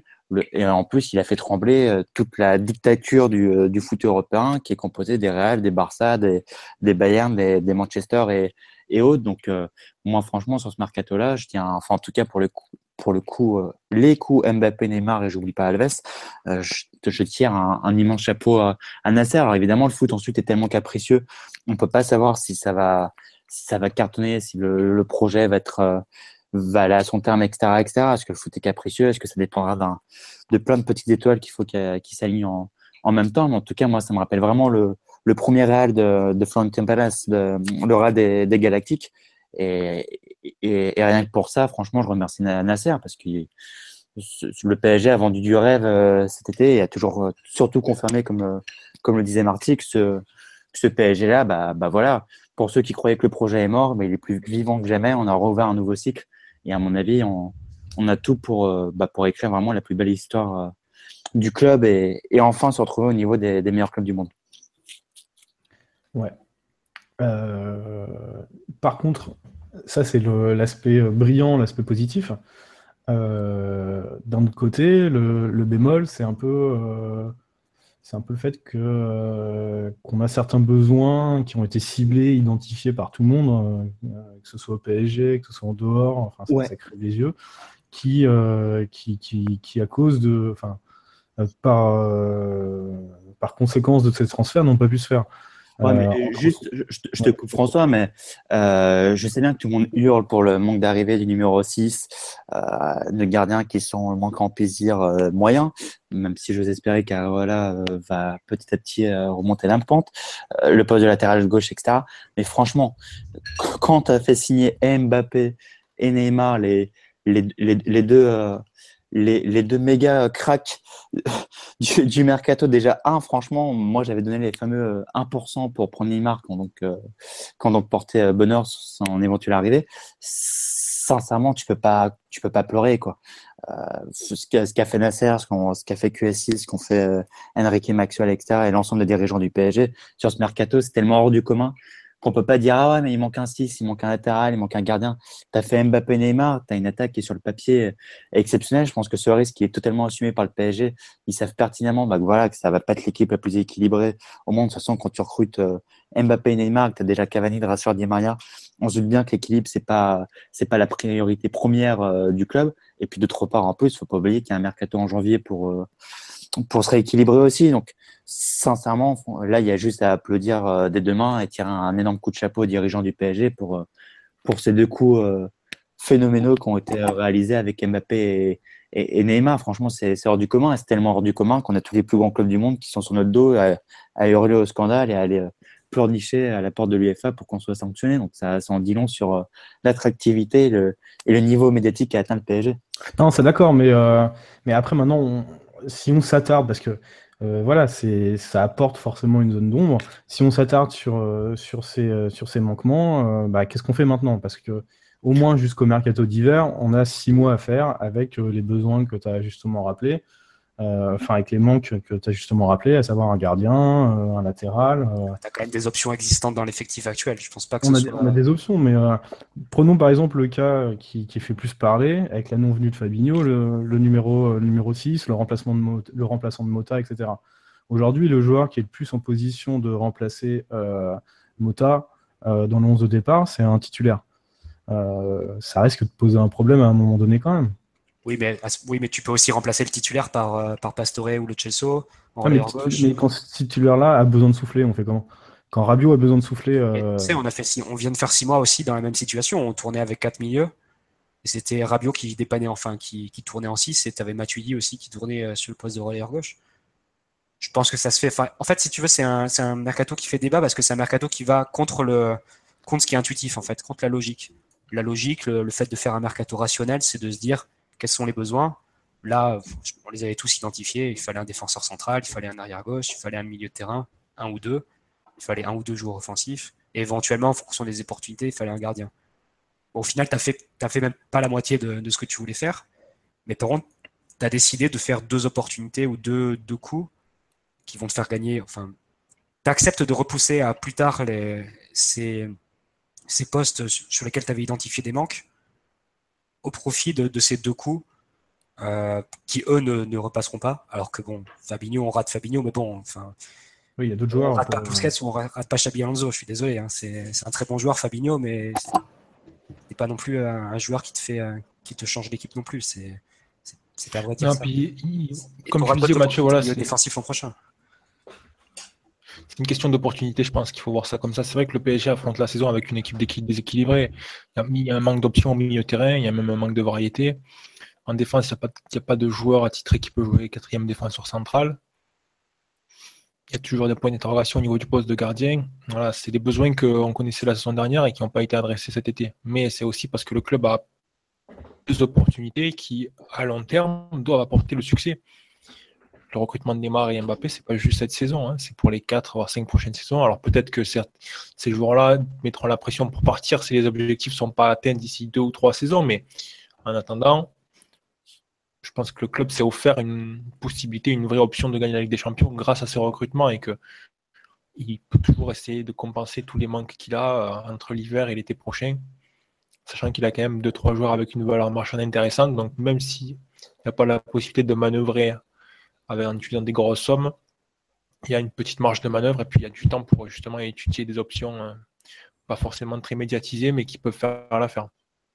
C'est surtout que le fait de faire Neymar et Mbappé, ça te permet a priori d'accéder à un nouveau marché de joueurs l'an prochain. Enfin, il y a plus de joueurs qui seront intéressés par le club l'été prochain et plus de grands joueurs. Et ça te, ça t'augmente, on va dire, le, champ des possibilités euh, pour côté milieu défensif, pour côté arrière gauche, pour recruter en défense centrale, peut-être en gardien.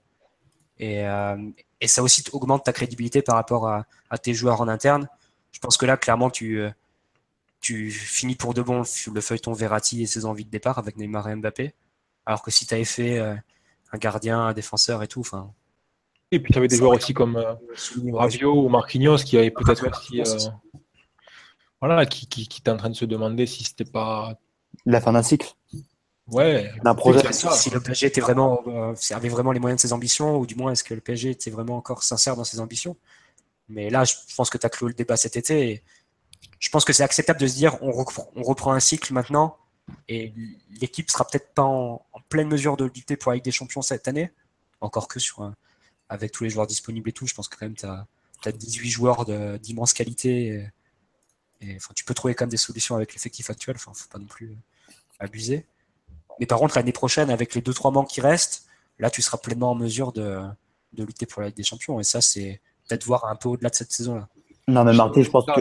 C'est ça, euh, excuse-moi, Alexis, mais c'est vrai que si on prend le, cas de figure euh, inverse, c'est-à-dire le PSG qui recrute le numéro 6 dont il a besoin, un, très bon gardien, et un relayeur en plus pour remplacer Matuidi, et qui laisse passer les opportunités Neymar et Mbappé, c'est pas sûr que ça soit d'un point de vue stratégique, ça me paraît pas plus intelligent quoi. C'est ce qu'il fallait vraiment, ces opportunités, elles se sont présentées, il fallait vraiment les saisir. C'est quitte à, on va dire, euh, prendre le risque de déséquilibrer les effectifs cette saison et affronter euh, ben, les échéances importantes euh, dans une situation un petit peu douteuse. Mais voilà, aujourd'hui, grâce à Mbappé et Neymar, je pense que la question c'est plus est-ce que le PSG va gagner la Ligue des Champions, mais quand le PSG va gagner la Ligue des Champions? Et ça, c'est grâce à ces recrutements Et cette année, c'est faisable selon vous? Ça dépend de trop d'interrogations. Regarde le Bayern dernière contre le Real, ça se joue à, ça se joue à rien. C'est la Ligue des Champions, il faut que tu arrives au, au, top du top au moment des, des échéances qui sont importantes, en l'occurrence février, mars, avril. C'est un moment de blackout et au PSG, on est malheureusement bien placé pour, pour en parler, bah, bah t'exploses. Donc ça dépend de tellement, tellement, tellement de facteurs. Les tirages, la forme du moment, les, blessures que tu auras. Imagine que tu arrives en des champions avec Neymar blessé, par exemple, au moment clé de la saison. Bah, forcément, c'est plus tout à fait la même que. Mettons sur le papier. Est-ce que sur le papier, on a une équipe qui, euh, selon vous aujourd'hui, euh, est capable de, euh, de rivaliser avec les deux ou trois meilleures équipes mondiales, mais de bah, rivaliser dès maintenant, c'est-à-dire pas dans un an ou deux pense que sur le papier, tu plus. Enfin, tu as le Real qui est clairement au-dessus de tout le monde. Tu es top 4 sur le papier. Mais je pense que tu es en mesure de, de lutter. Euh, il y a un argument. Face, à toutes les autres équipes. Le, bémol pour le PSG, c'est que la Ligue des Champions, y compris au Real, ça se gagne sur le talent, ça se gagne sur tes stars qui sont capables de te régler un match à, à, eux tout seuls, mais ça se gagne surtout sur l'équilibre et sur ta solidité défensive. Et j'insiste là-dessus, y compris, euh, y compris au Real. Et le PSG, tu auras beau avoir les meilleurs attaquants euh, du monde devant, forcément, ça t'aidera à, te rapprocher de la finale et on risque d'y être très proche avec cette attaque euh, de, folie. Mais, tant qu'on n'aura pas trouvé cet équilibre euh, derrière, je dis bien, je parle bien d'équilibre et je parle pas de qualité individuelle, euh, c'est sûr que ce sera difficile d'aller au bout parce que sans, une grosse structure défensive en tout cas, c'est pratiquement impossible de gagner des champions même avec les, meilleurs attaquants du monde. Pour moi. Hein. Les autres, vous voulez rebondir dessus on avance. Non, je pense qu'en termes d'effectifs, tu peux facilement argumenter que qu'en termes de talent, le PSG est placé dans les trois meilleures équipes du monde avec ces deux recrutements. Donc la question, est-ce que le PSG peut gagner euh, Je pense que tu peux facilement répondre oui. Après, il faut voir la qualité du collectif euh, quand les échéances importantes elles vont arriver. Mais en termes de talent, il y a une base largement suffisante pour gagner avec des champions maintenant. Dès lors que tu signes Neymar, de toute façon, je pense que tu s'en rapproches fortement. D'accord. Eh ben écoute, c'est un avis tranché. Mathieu, tu veux conclure là-dessus ou... Non, je suis d'accord avec, avec Alexis, on peut avancer. Ok, et eh ben donc du coup, on va passer. Euh, alors, on n'a pas d'expert euh, comptable, ni d'agent, ni quoi que ce soit dans l'équipe euh, ce soir. Donc, on va parler un peu du FPF, du fair play financier. Bah, forcément, en signant 400 millions de joueurs, grosso modo, cet été, on se met dans le du cyclone. On on se retrouve à prendre un risque parce que comme on, comme on a déjà pu le dire et comme on a pu le voir euh, les années précédentes, euh, l'UEFA peut, euh, peut agir de manière assez arbitraire. le contrat de, de QTA Qatar Tourisme, c'est ça, non? C'est ça, c'est ça. Ouais. qui avait été réévalué de 200 millions à 100 millions d'euros par rapport à, par rapport à l'UEFA, qui nous avait déjà sanctionné. cette année, on a euh, Nasser qui nous dit euh, d'aller boire un café si on n'est pas content ou, euh, une, bardée d'avocats et de fiscalistes qui, sont mis en avant. Mais enfin, je ne sais pas ce que vous vous en pensez. À mon sens, on prend quand même un gros risque. Ça valait la peine, hein, mais on prend quand même un énorme risque parce qu'on sait que qu'on ne fait pas plaisir à une instance qui est, qui est, dans la main des, des clubs qu'on emmerde. Quoi. Bah, je crois que euh, je vais commencer. Hein. Euh, je crois qu'en fait le véritable problème euh, là-dedans, c'est que le scandale, il est surtout créé par par les géants. Je parle du Barça, je parle du Ryan, du Real, pardon, je parle du Bayern, entre autres. Ce que je disais tout à l'heure, qui n'acceptent pas, bah voilà, ils ont martyrisé le marché pendant des années, en particulier les clubs espagnols, en faisant sauter toutes les clauses possibles, inimaginables. Ils ont voulu se protéger d'ailleurs eux-mêmes en mettant des des clauses qu'ils croyaient inaccessibles pour euh, qu'on puisse recruter leurs joueurs. On l'a bien vu avec Neymar et, le Barça, maintenant qu'ils se sont rendus compte qu'un club non seulement utilise les mêmes pratiques qu'eux, mais en plus a les moyens de mettre encore plus d'argent qu'ils n'en mettaient par, euh, par le passé, bah donc du coup, ça crée cette, cette rébellion qui est totalement hypocrite, puisque c'est exactement ce que le Barça, le Real, le Bayern, entre autres, euh, ont toujours fait dans, dans le foot moderne. Donc ça, c'est la première chose. La deuxième chose, c'est le fait que l'UEFA ouvre une enquête sur le PSG aujourd'hui, alors que normalement, ton bilan il doit être fait sur euh, juin 2018. Donc ça, je crois que c'est du jamais vu. Et on le sait tous pourquoi ils le font. Ils le font parce que ils mangent dans la main des plus grands clubs européens qui, euh, non seulement euh, ont créé la dictature du marché des transferts, mais en plus ont créé aussi une dictature au niveau des instances. Donc ça aussi, c'est une hypocrisie euh, sans nom. Puis troisièmement, je pense que, et, c'est pour ça que j'ai un immense merci à Nasser, on verra ensuite si ça conduira à des grosses sanctions pour le PSG euh, ou pas, je suis, suis pas comptable, encore moins avocat malheureusement pour moi, mais euh, le, PSG a surtout mis en lumière toutes les lacunes du, fair play financier. Le fair play financier a toujours été une hypocrisie sans nom qui était soi-disant censé réguler le marché et surtout réduire les inégalités. À l'arrivée, on s'est rendu compte que les plus gros clubs pouvaient continuer à dépenser autant qu'ils voulaient et les autres, ben, en gros, avaient la, la, corde autour du cou et pouvaient pas faire la moindre folie sans devoir faire euh, d'énormes sacrifices pour ne pas dire vendre la moitié de l'équipe. La Nasser et le PSG en l'occurrence, par le transfert de Neymar, mais ils ont et de Mbappé surtout, ils ont montré que le fair en tout cas tel qu'il était conçu, était une vaste escroquerie et que tant qu'on mettra pas euh, qu'on n'adaptera pas les règles en fonction des, championnats. Je parle par exemple de la première ligue où les droits TV ont strictement rien à voir avec ce qui se passe en Allemagne ou en France, sans même parler de la différence fiscalité des différents euh, championnats. Sincèrement, ça n'aura aucun sens de sanctionner un, club par le biais du fair play financier. Et c'est pour ça que j'espère au moins que le transfert d'Mbappé, non seulement va prouver que le fair play financier est une grande mascarade, mais qu'en plus, dans la façon dont il est utilisé aujourd'hui, il a, il a strictement aucun sens. Maintenant, pour répondre à ta question, est-ce que le PSG va prendre une, grosse sanction? Oui. Est-ce que le PSG va dégager la Ligue des Champions? Je pense pas. Parce que je pense pas que la Ligue des Champions, en l'UEFA en tout cas, puisse se passer du PSG et encore moins se passer de, tête d'affiche comme Mbappé ou, euh, ou Neymar. Et en plus, c'est hypocrite puisque l'UEFA, d'après le communiqué du PSG, savait pertinemment ce que faisait le PSG. Donc, euh, franchement, c'est une immense hypocrisie et il se fout vraiment la gueule du monde. Voilà, bon, tu as pu sortir ta tirade. Absolument. ça fait du bien, j'espère.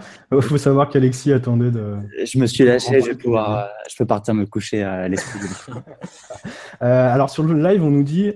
Euh, on nous demande si, euh, si PSG, bah là tu as, tu as plus ou moins répondu, je partage un peu ton avis, ça m'étonnerait qu'on se fasse sortir de, de la C1 l'an prochain. ça me paraît difficile de se passer de, de deux des, des, plus grands joueurs mondiaux. Sauf en théorie, les sanctions sont plus applicables sur la saison 2019-2020, a priori, vu que.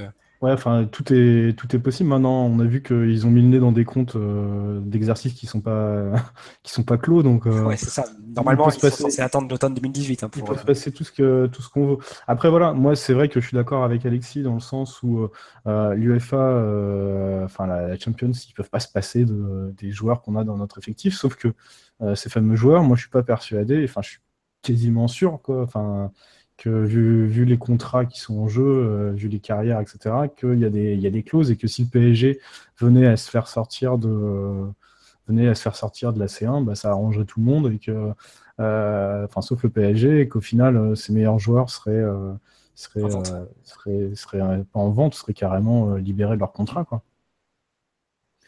Ah, c'est possible, c'est difficile de savoir, mais c'est sûr, c'est une possibilité. Hein. Euh, dès lors qu'on sait que le club fait un énorme investissement, il y a peut-être des joueurs qui se sont protégés de qui se sont offert une porte de sortie si le club était exclu euh, ou sanctionné. Après, euh, c'est super difficile à savoir. C'est difficile, mais c'est, enfin, je veux dire ça. C'est quelque chose que tu peux, qu'on peut anticiper. On peut, tu peux, tu peux l'imaginer quoi. Tu peux imaginer qu'effectivement Mbappé et Neymar, ils ont négocié certaines conditions de départ si le club venait à être sanctionné des champions. On nous dit euh, sur le live, la clé du FPF, c'est la renégociation du sponsoring à 150 millions avec Nike. Alors 150 millions, je pense que euh, tu tapes un petit peu haut.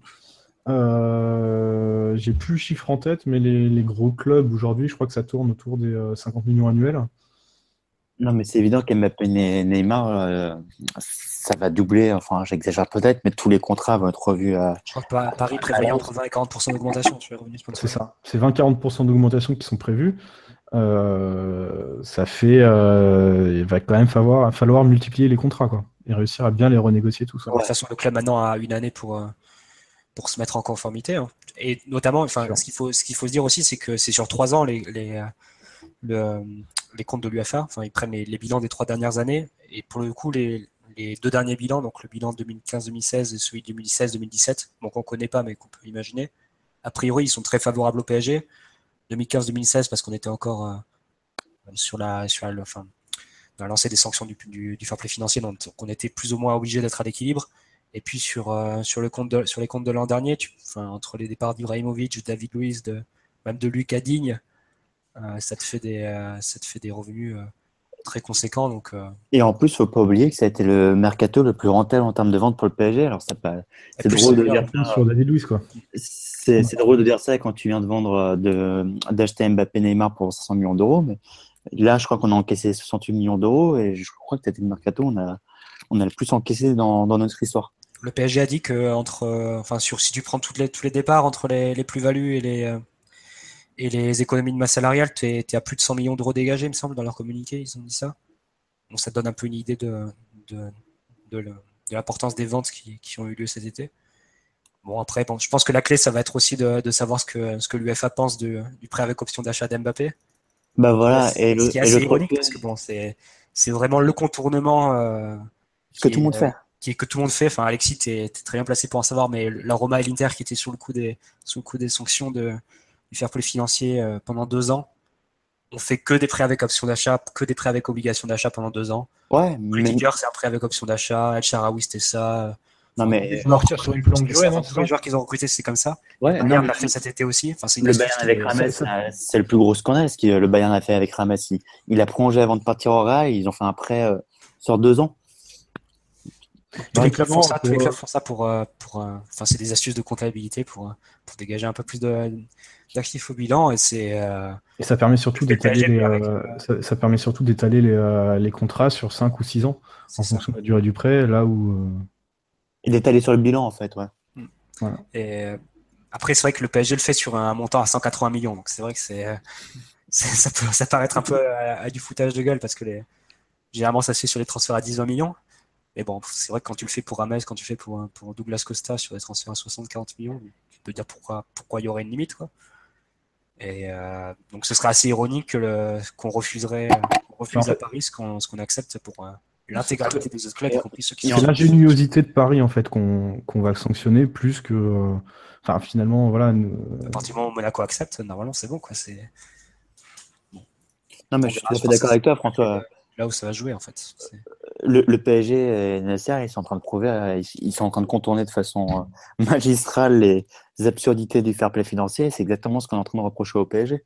Maintenant, il y a une autre hypocrisie, c'est que fait, derrière, euh, quand tu tapes sur le PSG, tu tapes derrière qui? Tu tapes surtout derrière le Qatar et ses fonds limités, puisqu'on on associe immédiatement, et à juste titre, le PSG égale Qatar, et donc fonds, euh, fonds limités, sauf ce qui est scandaleux, c'est de dire, ouais, comme, c'est un pays, c'est un État qui est derrière, euh, le PSG peut pas le faire.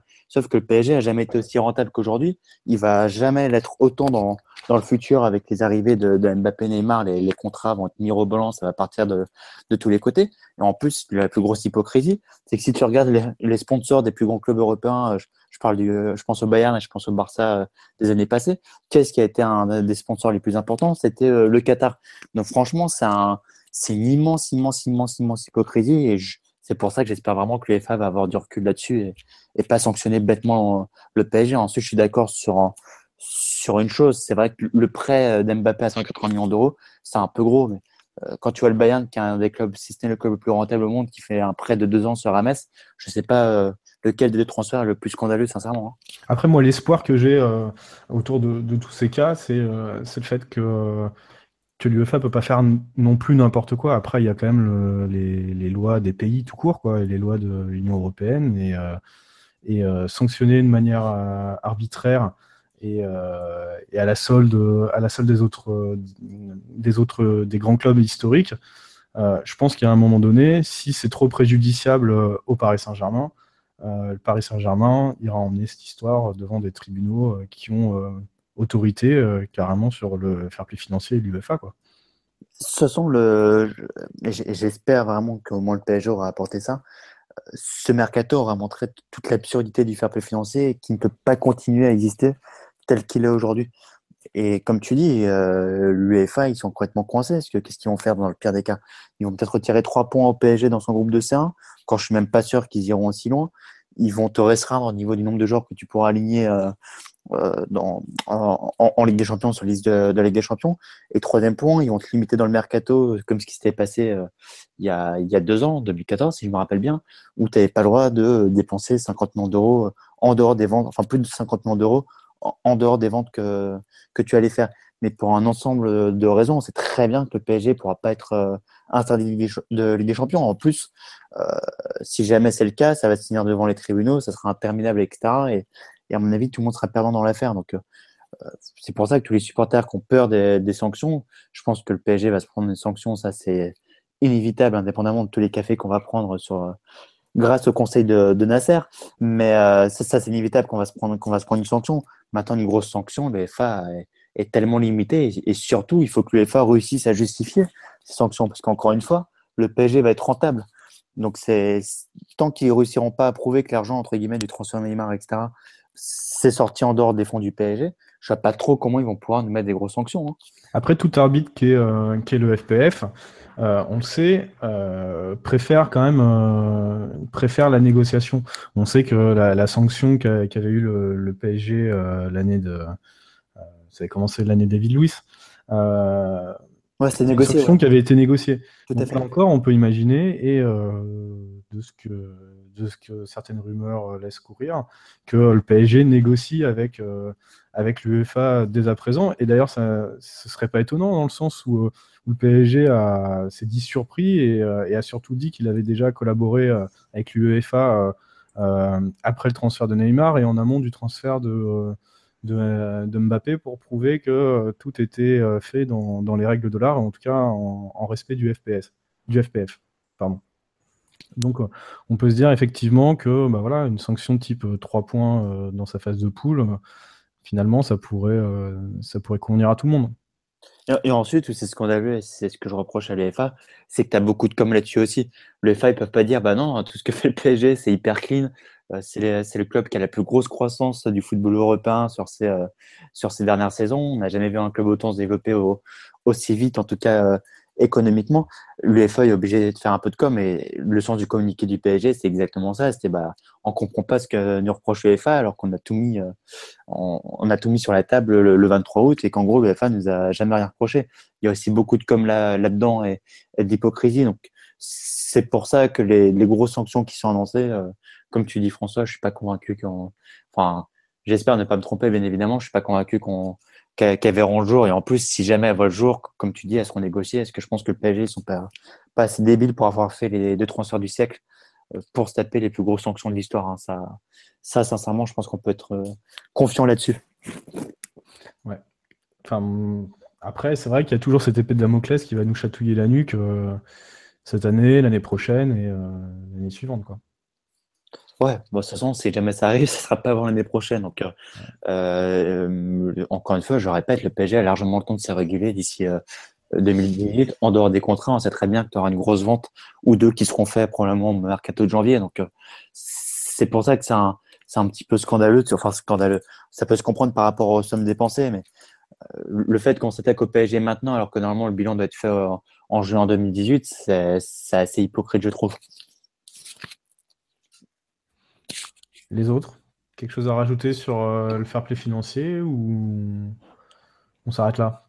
Pas spécialement, on verra bien. Hein. C'est difficile de, prévoir à l'avance. mais...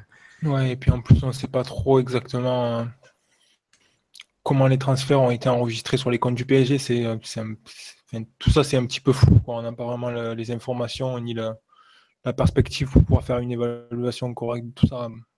c'est clair qu'on ne pourra pas faire une évaluation comptable de toute façon.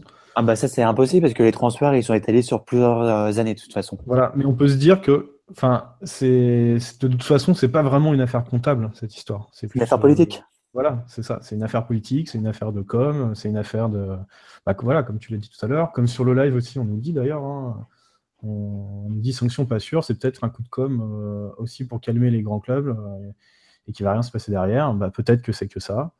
voilà. On nous dit aussi qu'on oublie que Beansport donne beaucoup pour la C1 et euh, peuvent se désengager si PSG est exclu. Ça, ça me paraît euh, compliqué de faire un tel rapprochement, mais euh, pourquoi pas. Enfin bref. Si vous avez rien à rajouter, on enchaîne sur et on retourne sur du sportif. Non, c'est bon, je crois qu'on a fait le tour de la question. Super. Je ne dirai pas le fond de ma pensée sur euh, les pratiques de l'EFA du fair play financier. Allez, vas-y, lâche-toi avant qu'on passe. Non, non, non, c'est bon, c'est bon. Je suis, je suis allé au bout de ma pensée. je suis allé au bout de ma pensée. Ok, super. Donc, on va revenir vite fait sur la trêve internationale. Euh, je pense que euh, je suis pas sûr que nous quatre, on ait vu tous les, euh, tous les matchs. Donc, on va au moins s'attarder sur, sur les Parisiens. Ils étaient cinq en sélection. Euh, il y avait Areola, il y avait, euh, il y avait euh, bien sûr Mbappé qui, qui venait d'être annoncé quelques quelques minutes avant le match, même pas quelques heures, quelques minutes avant le match. on a eu Kurzawa aussi qui était titulaire et Kimpembe et Rabiot qui sont restés sur le, blanc, le banc. Et bien sûr, on avait, on avait nos anciens il y avait Jallet et Matuidi, je crois. je sais plus s'il y en avait. Ah oui, il y avait Coman. il y avait Coman. Euh, mais on va, on va s'arrêter donc sur le, le match de euh, les deux matchs de Kurzawa et euh, qui, qui, a fait les, qui a été titulaire deux fois et l'entrée de, Mbappé, puis le match sur Luxembourg. Mbappé, pas parisien, enfin parisien, mais, mais en équipe de France. Qu'est-ce, que, vous en avez pensé sur les, les minutes qu'il a joué? Match assez impressionnant, hein, la capacité de déséquilibre. On a vu qu'effectivement, il était capable de, si jamais il devait occuper les zones à droite, il était capable de, faire la différence et de laisser ses joueurs euh, derrière, voire par terre. C'est vraiment euh, chaque prise de balle, on sent le, danger, on sent la capacité à, à, dribbler alors qu'il n'est il est pas forcément en déplacement. Quoi. Même sur phase complètement arrêtée, avec peu d'espace, euh, il, est capable de faire des différences. C'est impressionnant. Et même en partant très très loin du but. Hein. J'ai en tête une, une action après un mi-temps hier où il lance un contre peut-être 15 mètres dans son camp et il le mène quasiment tout seul et ça se finit par, par une frappe arrêté par le gardien luxembourgeois, mais c'est assez. Ouais, c'est fou.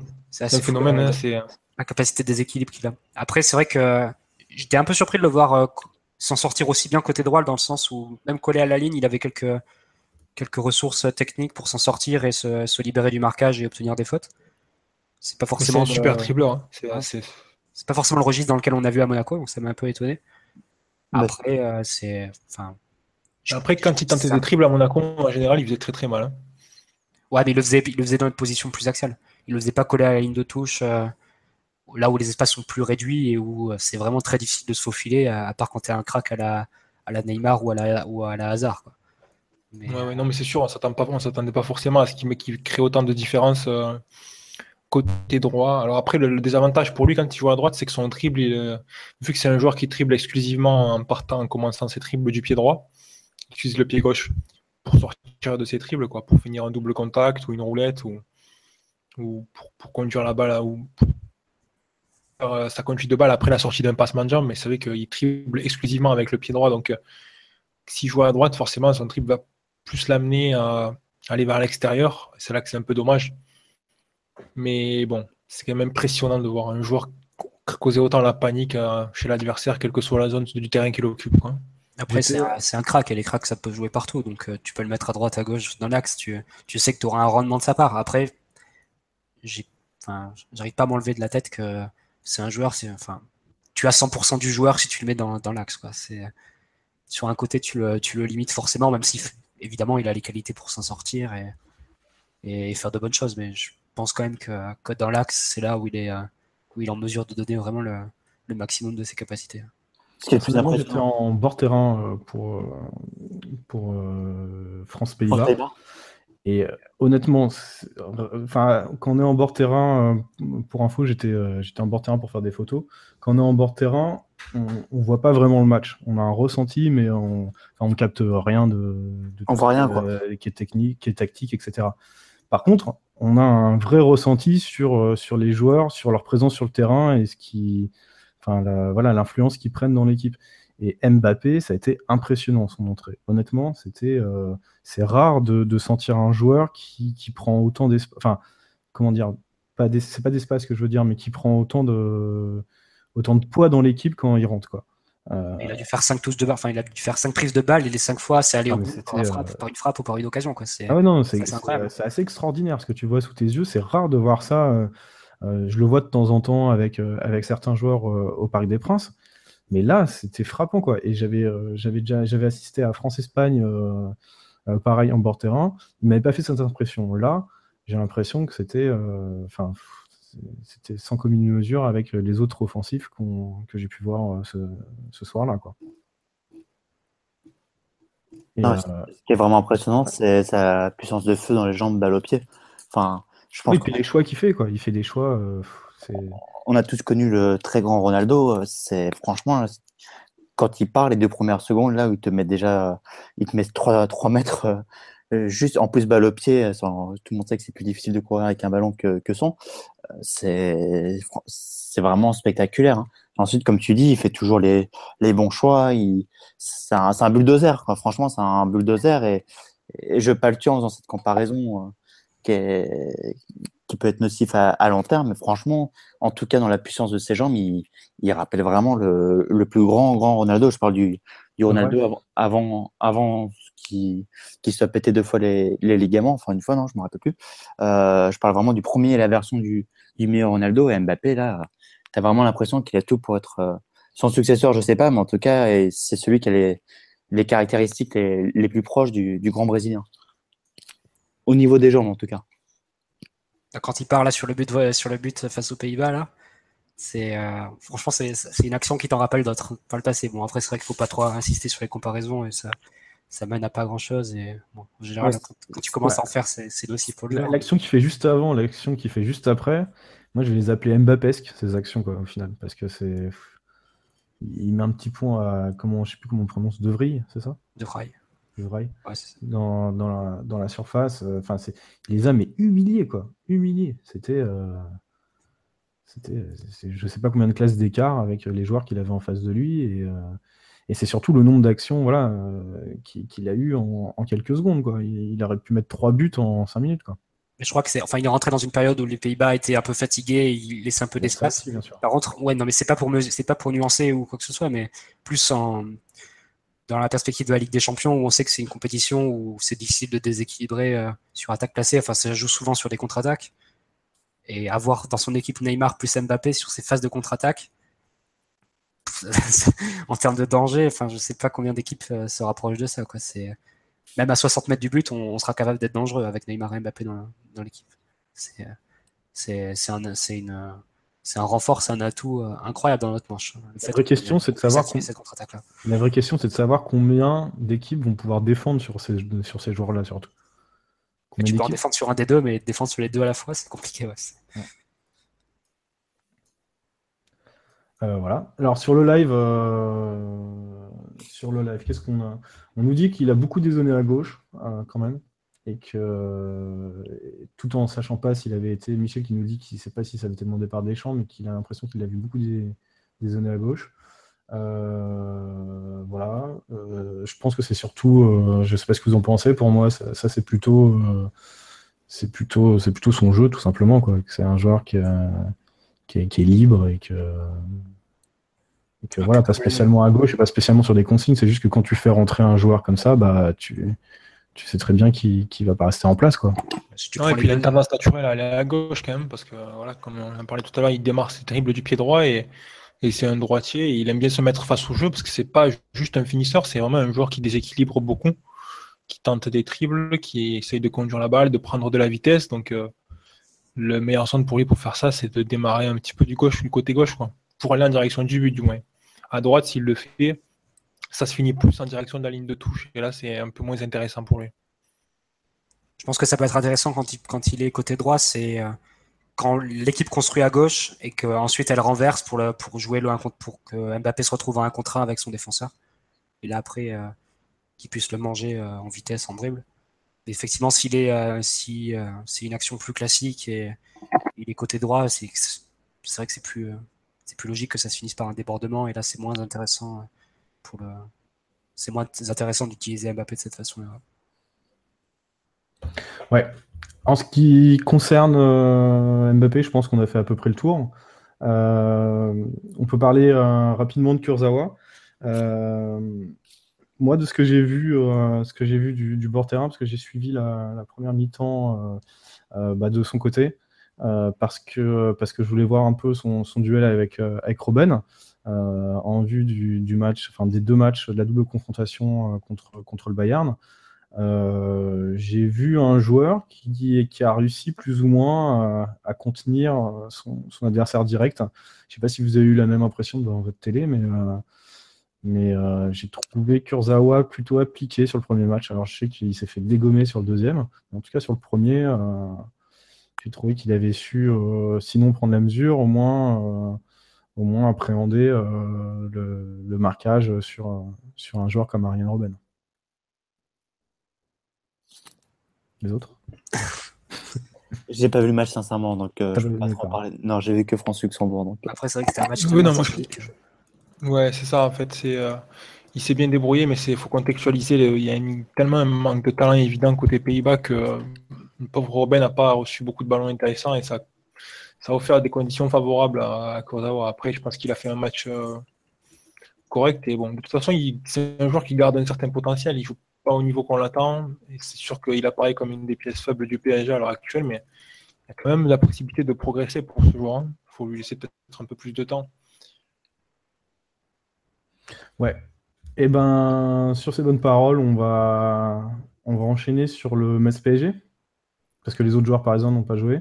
Euh, par rapport au Metz PSG, on peut dire que, que, voilà, on a pas mal de joueurs qui vont revenir tard de sélection. Il y en a encore qui, euh, qui jouent, qui jouaient ce soir. Euh, quelle équipe, quelle équipe vous voyez, vous voyez s'imposer pour, pour le match du week-end? Jusqu'à présent, Emery avait fait des, des, rotations un peu à dose homéopathique, en défense centrale notamment. Là, il va pas avoir le choix. Là, je pense que on va avoir la première vague de rotation euh, assez massive. Et dans la mesure du possible, tous les Sud-Américains seront, euh, qui vont jouer seront, conservés, enfin préservés, je veux dire. Donc, euh, on peut s'attendre à Thiago Silva, Marc, bien en charnière centrale. Sans doute Yuri à gauche. à droite, Meunier. Et puis après, en, après, ça dépend beaucoup de la, forme de l'équipe. Est-ce que tu joues avec un milieu à 2 Est-ce que tu joues un milieu à 3 Je pense que Mota sera titulaire vu qu'il n'a pas, il pas à jouer. Après Rabiot sans doute. Euh, Verratti est suspendu, donc euh, la question c'est qui va jouer. Euh, Est-ce qu'on a une chance de voir quelqu'un descendre de, l'attaque selon vous bah, Je pense que tu as Mota et Rabiot qui sont fixes devant la. Enfin, euh, au milieu. Puis après, les quatre places, c'est un peu en fonction du schéma qui sera retenu et des, états de forme. Je pense que Cavani sera pas titulaire et Mbappé sera en pointe déjà. Neymar sera sans présent. Draxler aussi. Et après, tu complètes. C'est un peu, un peu l'inconnu. Est-ce que tu feras Pastore Est-ce que, est que tu mets le Chelsea On sait qu'il a été demandé. Euh, qu'il a été demandé plusieurs fois. C'est possible, hein, si Pastore, vu que Pastore revient des, des matchs de qualification sud-américaine. Voilà. non, mais ça, sera un choix, de, un, choix, qui sera à faire. D'accord. C'est un peu la, dernière, la dernière place qui reste euh, en jeu. C'est une bonne conclusion de la part de François, je trouve. Euh, donc voilà, bah, écoutez, si, euh, si on a fait le tour de ce MES PSG, que vous n'avez rien à rajouter sur la trêve internationale. Tu veux passer au résultat des féminines maintenant, François On peut passer au résultat des féminines. Allez, ciao, bonne soirée.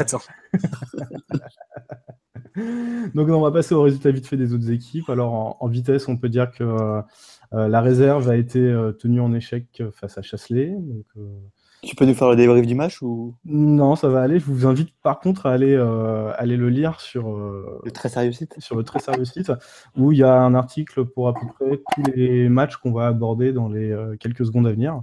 Sur les femmes aussi? Sur les femmes aussi, bien sûr. Ah ok super. À chaque fois.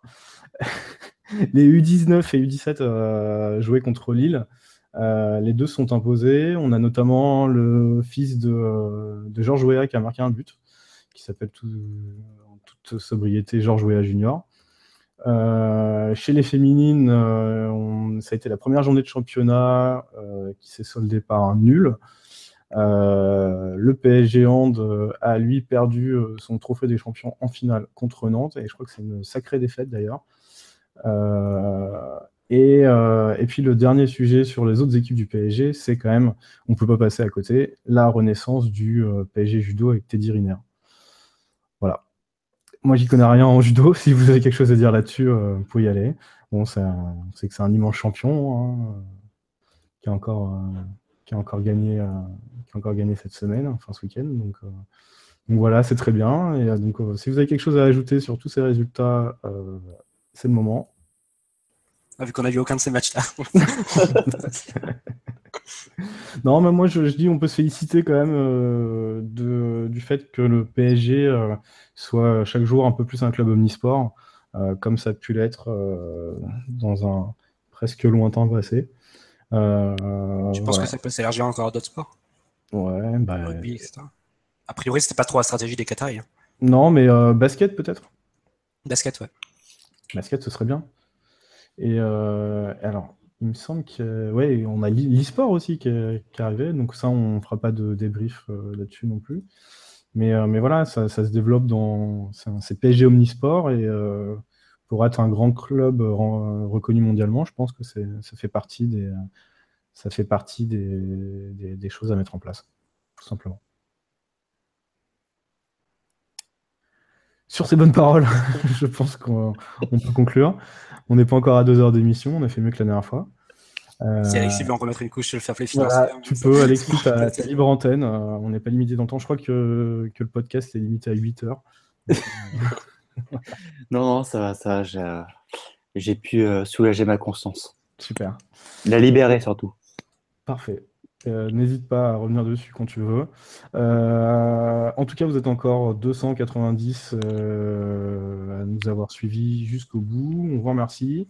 La semaine prochaine, Philo sera de retour pour commenter le, décisif Metz PSG qui nous attend ce week-end. D'ici là, je vous souhaite à tous une bonne semaine, une bonne soirée et voilà. Merci à vous. Ciao.